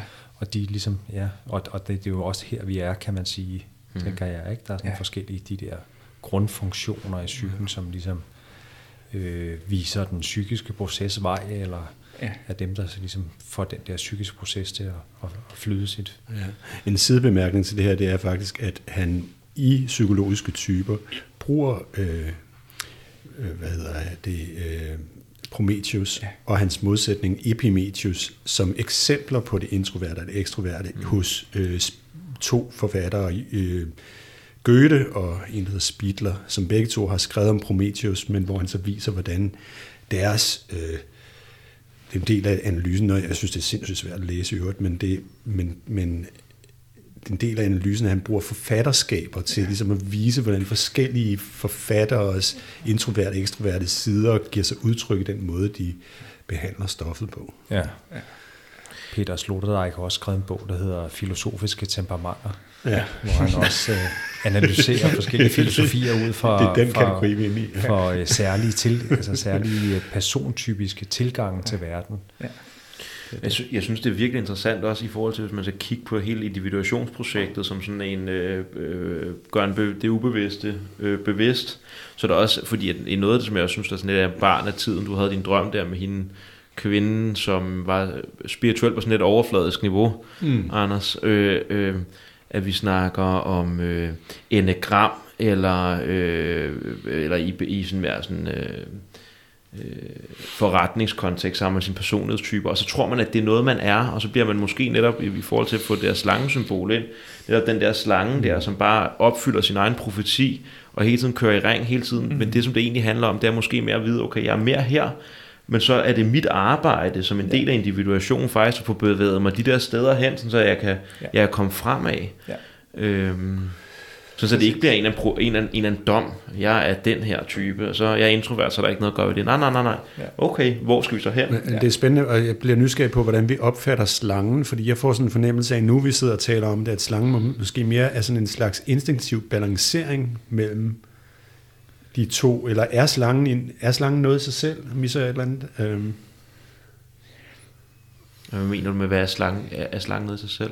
Ja, altså er den en... Ja, hvad var det? Er det en funktion ud over evnen til at balancere mellem de to? Hvad var det, der stod? Slangen er en modstander og et symbol på fjendskab. Altså det er fordi, at slangen bevæger os hele tiden over til vores modsatte. Vi vil have os hen, så derfor er slangen nødvendigvis noget, som vi har det svært med, fordi at den kommer til at markere undergangen af den ensidighed, vi er i, for at vi kan integrere vores modsatte. Og så samtidig er slangen visdommens bro, der forbinder højre og venstre gennem længsel. Fordi vi længes, ubevidst længes vi efter det, som vi ikke har fat i. Ikke? Den funktion eller side af os selv, som bliver underprioriteret eller sat bagved, ikke? Fordi der er noget andet, der er i forgrunden. Det er det, der... Det lige var en slange er et symbol på, virker næsten som en slange, et symbol på individuationsprocessen, altså hvordan den slanger sig frem og tilbage mellem de her forskellige dele og sider og selv. Ja. Jeg synes, det er spændende, og grund til at spørge ind til det er også, fordi altså, hvordan holder vi balancen i at forstå slangen som noget, som ikke er lyst? Fordi det er jo ikke det, den er. Altså lysten er jo netop en af polerne, ikke? Det er noget, der trækker os mod det modsatte. Ja, slangen kan lige så godt være det, der bevæger os fra lyst over mod tænkning. Ja, det er også det, han siger, at for nogen, der lever de bare i det der lystbetonede liv, ikke? Og så vil slangen jo faktisk prøve at trække dem over mod og have lidt mere tænkning. Ja. Det tænker jeg også. Det tænker du også. Det tænker jeg også. Det føler jeg også. Jeg er en tænketype. Ja. Og det er han jo helt klart der, ikke? Altså ligesådan, at han skal opgive nogle bestemte selvforståelser og nogle forskellige forståelser af psyken, så skal han også ligesom, nu er han i gang med at relativere sin egen... ensidighed eller sin egen identifikation med en særlig tilgang til verden, altså en særlig tænketype orientering mod verden, og så bliver jeg nødt til at blive konfronteret med en anden måde at opleve sig selv og opleve verden gennem en anden psykisk funktion, ikke? Ja, præcis. Ja. Så. Skal vi gå lidt videre? Så? Ja, det ja. Stedet, hvor Elias og Salome bor sammen, er et mørkt rum og et lyst. Det mørke rum er et forsynets rum. Det er mørkt, så han, som bor der, må have syn. Rummet er begrænset, så forsynet ikke bevæger sig ud i viderne, men ned i fortiden og fremtidens dyb. Krystallen er den formgivende tanke, der reflekterer det kommende i det forgangne. Eva og slangen viser mig, at mit næste skridt fører til lyst, og derfra ud på lange rejser som Odysseus. Han blev ledt vild efter hans træk i trøjer. Den lyse have er et lystens rum. Den, som bor her, har ikke brug for synet. Han føler det uendelige. En tænker, som fordyber sig i sit forsyn, vil se, at hans næste skridt fører ind i Salomes have. Derfor frygter tænkeren sit forsyn, selvom hans liv er bygget på forsynet. Den synlige overflade er sikrere end undergrunden. Tænkningen beskytter fejl, og derfor fører den til forstening. Skal jeg tage lidt mere, eller hvad? Ja. En tænker bør frygte Salome, for hun vil have hans hoved, især hvis han er en hellig mand. En tænker kan ikke være hellig, eller vil han miste sit hoved. Det hjælper ikke at gemme sig i tanker, der overtager størkningen dig. Du må vende dig tilbage mod dit moderlige forsyn for at opnå fornyelse. Det moderlige forsyn for at opnå fornyelse. Den, der foretrækker at tænke frem for at føle lyst, han lader sin lyst formudre i mørket. Den modnes ikke, men gror syge ranker, som aldrig når lyset. Den, der foretrækker at føle, han overlader sin tænkning til mørket, hvor den spinder sin net i smudsige hjørner, glemte spind, som indfanger som myg og natsværmere. Tænkeren føler det frastødende ved følelserne, da følelserne i ham i hovedsagen er frastødende. Den følende tænker på det frastødende ved tankerne, da tænkningen i ham i hovedsagen er frastødende. Altså ligger slangen mellem den tænkende og den følende. De er hinandens gift og heling. Mm-hmm. Ja, slangen som farmakon, ikke? Ja, både gift og heling. Det er også meget typisk drømmesymbol, ikke? Det der med slangebidet, at det også initierer transformation og, og healing. Ja. Så det her, det vi underprioriterer, det altså ligger og rådner, ikke? Altså, følefunktionen ligger og rådner, hvis vi ser for meget i vores tænkning. Altså. Hvis vi forsømmer nogle særlige psykiske funktioner, så sker der en form for forfald. Forsømmer vores egen helhed, kan man sige. Ikke? Ja, præcis. Altså tænkningen, når den overtager sig, så er det som om, at det størkner det hele. Det synes jeg også er et meget stærkt billede. Mm. Altså, der kender man måske godt, i hvert fald, jeg kender godt for mig selv, at når jeg er for meget i tænkningen, så stivner det og størkner det hele. Ikke? Mm. Ja. Omvendt, at for meget i følelsen og bare flyde ud og sådan noget, og så taber jeg mig selv i det her. Sådan uformet, hvor jeg sådan, jeg på en eller anden måde kommer til at miste lidt mig selv, og at der ikke er nogen retning, det føles som om, så er der ikke nogen retning, altså, så er der ikke nogen udvikling, det går i stå, ikke? Og fordi at jeg får især de første 2 stykker, ikke fordi jeg skal snakke meget med den der meditative ting, men jeg føler lidt, at noget af det, der er her, det er sådan en opskrift på, en lidt billedlig opskrift på meditation. Altså der er en eller anden, altså både forsynet er begrænset, rummet er begrænset og mørkt, så der foregår ikke noget. Altså jeg kan faktisk, der er helt mørkt, der er ikke noget form herinde, føler jeg, men det er begrænset. Den omvendte er, at det er uendeligt, så der er en eller anden fornemmelse af, at man kan altså at kunne mediere imellem de 2 ting, der man kan sidde og meditere, og så kan man sidde og sådan en fokusmeditation, som, hvor der er vi ikke i meditation endnu, der sidder et jeg og fokuserer. Mm. Og så kan vi åbne op på et eller andet tidspunkt, hvor vi bliver så stort bare rum, som er uendeligt, men så er der ikke rigtig noget fokus mere, så er der ikke nogen rettighed mere. Og det er det der med, og jeg føler, at slangen ligesom symboliserer også, altså fordi at meditation kan ske, også selvom at begge ting er til stede, men at det netop at holde opmærksomheden på, at okay, nu opstod der en intentionalitet med bevidsthed igen, og nu er jeg rettet mod en tanke. Okay, men den kan også holde i et eller andet større space, så at den der slange ligesom kan navigere imellem de 2. Jeg ved ikke, om det giver mening. Men jo, det giver mening for mig, men der er ting i teksten, som stadigvæk, jeg synes, det er noget af det allersværeste, det her lige nu. Ikke? Altså, fordi en tænker, som fordyber sig i sit forsyn, vil se, at hans næste skridt fører ind i Salomes have. Hmm. Ja, jeg tror, jeg har en tanke om det. Føler jeg. Ja. Altså hvis, men det er igen for en meditativt, hvis man begynder at undersøge sin tænkning, så man begynder at kigge på, altså vil du kigge på, hvor kommer det fra, så åbner du op til et space, hvor sansning eller lyst og tænkning opstår, og så er du lige pludselig i sansningens have, eller i Salomons have. Jeg ved ikke, om det giver mening overhovedet. Det betyder? Nej, det føles ikke som modsætningsfyldt. Men jeg ved det ikke. Jeg synes, det er... Jamen, jeg tror også, vi har hver vores måde at sådan, forstå det på, ikke? Og relatere til det på.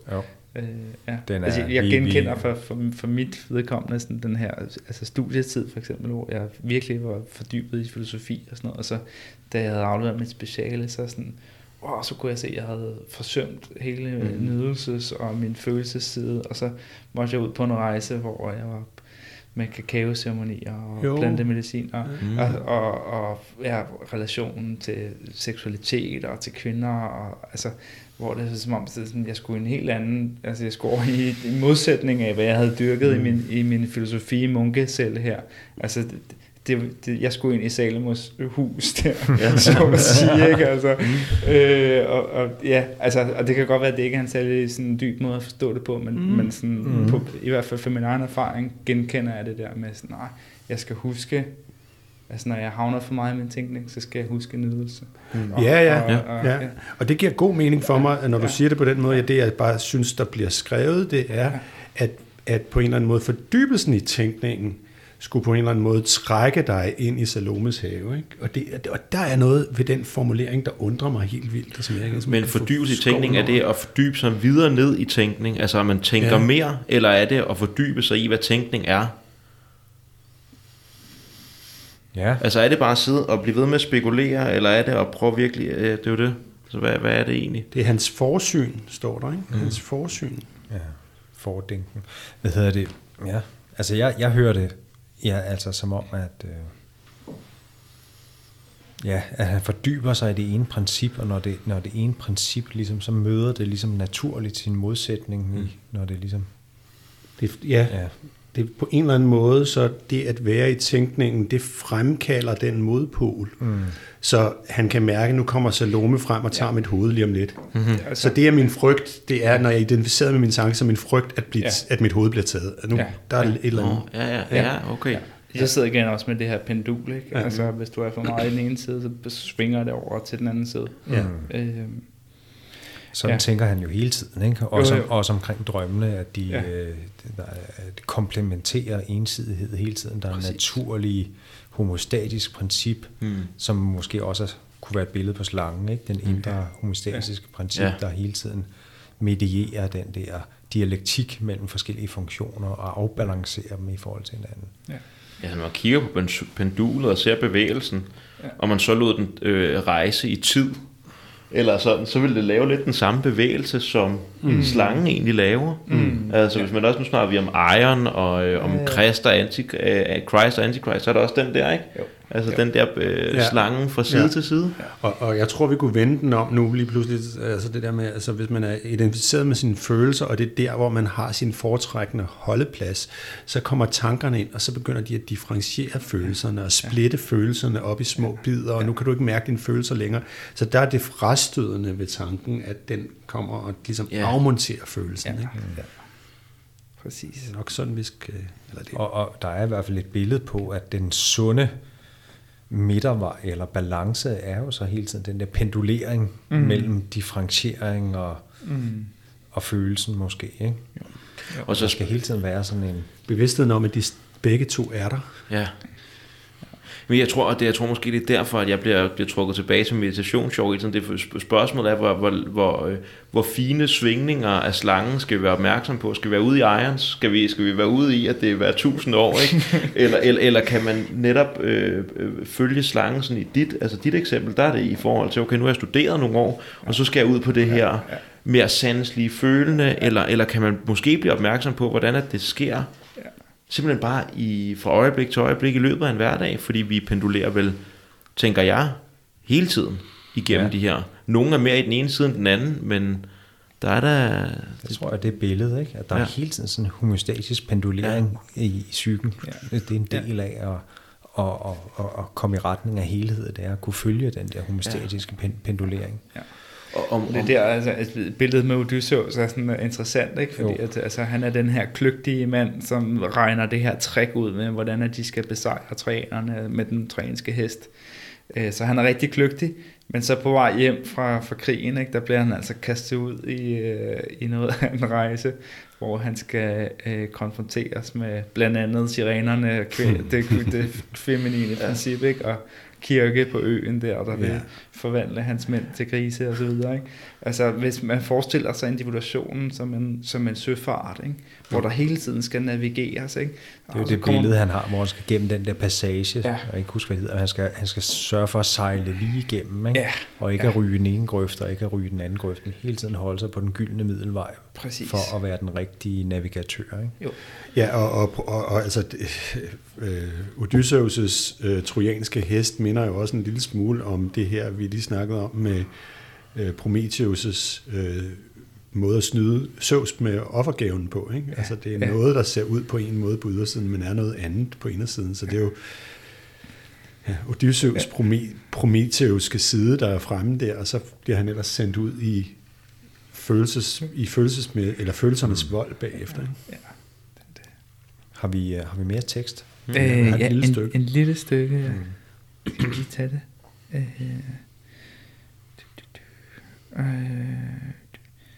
Det er for i virkeligheden bare det sidste lille citat der. Ja. I haven blev det nødt til at blive klart for mig, at jeg elskede Salome. Denne erkendelse slog mig, siden jeg ikke havde tænkt det. Hvad en tænker ikke tænker, tror han ikke på eksisterer. Og hvad en, der føler ikke føler, tror han ikke eksisterer. Du begynder at få en forsmag af helheden, når du omfavner dit modsatte princip, da helheden tilhører begge principper, der vokser fra en rod. Slangen er nærmest det, der tager os mod helheden. Ja. Ligesom den tekst, det var godt, vi lød den stå til sidst, så vi lige kunne forvilde os ud i alle mulige forklaringer, og herfor bliver det så ligesom belyst på en eller anden måde. Ikke? Præcis. Men altså slangen er næsten sådan en, der kalder os mod selvet. Ja. Ja. Følg slangen. Kan man, følg slangen. Mod selvet. Ja. Det er det. Og som du siger, Nikolaj, den er også en farmakon-princip, ikke? Ja. Som både er gift og medicin. Og samtidig er den altså med slangen, som både Apollon og Asclepius har. De har begge to slangen, ikke? Og jeg tænker faktisk på den måde, ligesom i dag med den psykedeliske forskning, de kalder the inner healing intelligence. Ikke? Mm. Der er hele tiden noget, der finder vej af sig selv. Mm. Hvordan sker det dog? Mm. Men det er måske netop noget, der bugter sig. Mm. Det er noget, den finder sin egen sprækker, den finder sin egen vej. Det er også, så på den måde er den lidt samme billede, som det der livets vej, der finder vej og pipler hen. Og her er det så en slange, der ligesom har, som på en måde er hele helingsprocessens indre intelligens, og den har ligesom en radar, og den er, som måske er forsynet, ikke? Den har et eller andet højere intuition omkring hvor vi skal hen, og så har den også en instinktiv lyst kvalitet på samme tid, ikke? Ja. En slags psykisk DNA også. Altså. Ja, jeg kommer til at tænke på den der Cosmic Serpent, Jeremy Narby derovre. Ja. Beskriver, hvordan der er mange af ayahuasca-visioner, at man ser slanger, ikke? Og slanger er jo sådan et, altså det er et gennemgående symbol i mange mytologier, ikke? Jo. Mm. Så vi taler virkelig om et grundlæggende kollektivt symbol, som findes i stort set alle mytologier og religioner, ikke? Hvorfor er det så udbredt et symbol, det her, ikke? Jo. Det var også i forhold til den snak, Alexander og jeg har haft om Kundalini, ikke? Ja. Der er jo faktisk et billede i en røde bog, hvor der er et vulkankrater, og så kommer der ild op fra vulkankrateret, og så er der en slange, der kommer op gennem ilden, ikke? Ja. Mm. Ja. Så den er jo også ligesom den her kraft, der måske også, også kan symbolisere ryggraden, eller Kundalini-energien. Ja. Ja, og et billede, som jo faktisk er med på første side igen af den røde bog, som vi også var. Der er slangen, der står den også i en krukke af ild, ikke, som svarer til vulkankrateret måske, ikke? Og så bugter den ligesom og finder vej, og så kommer kronen på til sidst, ikke? Så der ligesom kommer nede fra masser konfusa og bevæger sig, og så kommer der en eller anden form for kroning af værket. Præcis. Ja, apropos Shiva og Shakti og Kundalini, så er der også den der med, at Kundalinien kan bevæge sig to veje, ikke? Så først så er der forbindelsen opad til, og så bag, så er der en nedadgående bevægelse. Ja. Så der er igen den der, og det er også forbindelsen mellem Shiva og Shakti, Salome og Elias. Ja. Der er den der... Ja. Det er faktisk sjovt i tibetansk buddhisme, i det tantriske. Der er faktisk slangen også. Der er to slanger, og den ene er rød, og den anden er blå. Altså, nu kan jeg ikke huske, hvad de kalder dem. Men, ja, men det er den bevægelse i den tantriske forståelse af energikroppen. Der er det de to slanger, der snor sig op gennem rygsøjlen. Den ene rød og den anden blå. Ja. Ja. Og det er jo også ligesom, man kan sige, de to forskellige hjernehalvdele, eller højre og venstre side af kroppen og sådan noget. Der er sådan en noget, der skal være i balance på mange forskellige sider, der hele tiden skal finde deres egen balance. Ikke? Præcis. Det er sådan, der er meget ligesom Kundalini-symbolikken, kan man sige. Der er forskellige principper der, og så er der slangen. Ja. Der er ligesom... Ja, det er et vanskeligt afsnit med meget afgørende. Og første gang han møder de der figurer, som han så træffer på flere gange. Og første gang, at det bliver sådan rigtigt, hvor han møder dem som væsener på den måde. Præcis. Ja. Så er vi simpelthen ved at være der. Ja. Så mangler vi to afsnit på Liber Primus. Ja. Som, det har været, vi fortsætter jo, men hold kæft. Ja. Der er kød på, og det er pisse sjovt. Ja. Altså, det er meget, meget spændende. Ja, og det er mega, det vil jeg lige sige, altså det der med, og faktisk, altså kæft, hvor jeg glæder mig til de her samtaler hver gang. Sådan, kæft, det bliver fandme godt i morgen, så skal vi op og nørde. Og ikke kun nørde, men også hygge os. Ja. Og det vil jeg lige sige tak for. Det er fandme, det er værdsat. Selv tak. Så tak for... Tak for det, Alexander. Tak for den gang. Ja.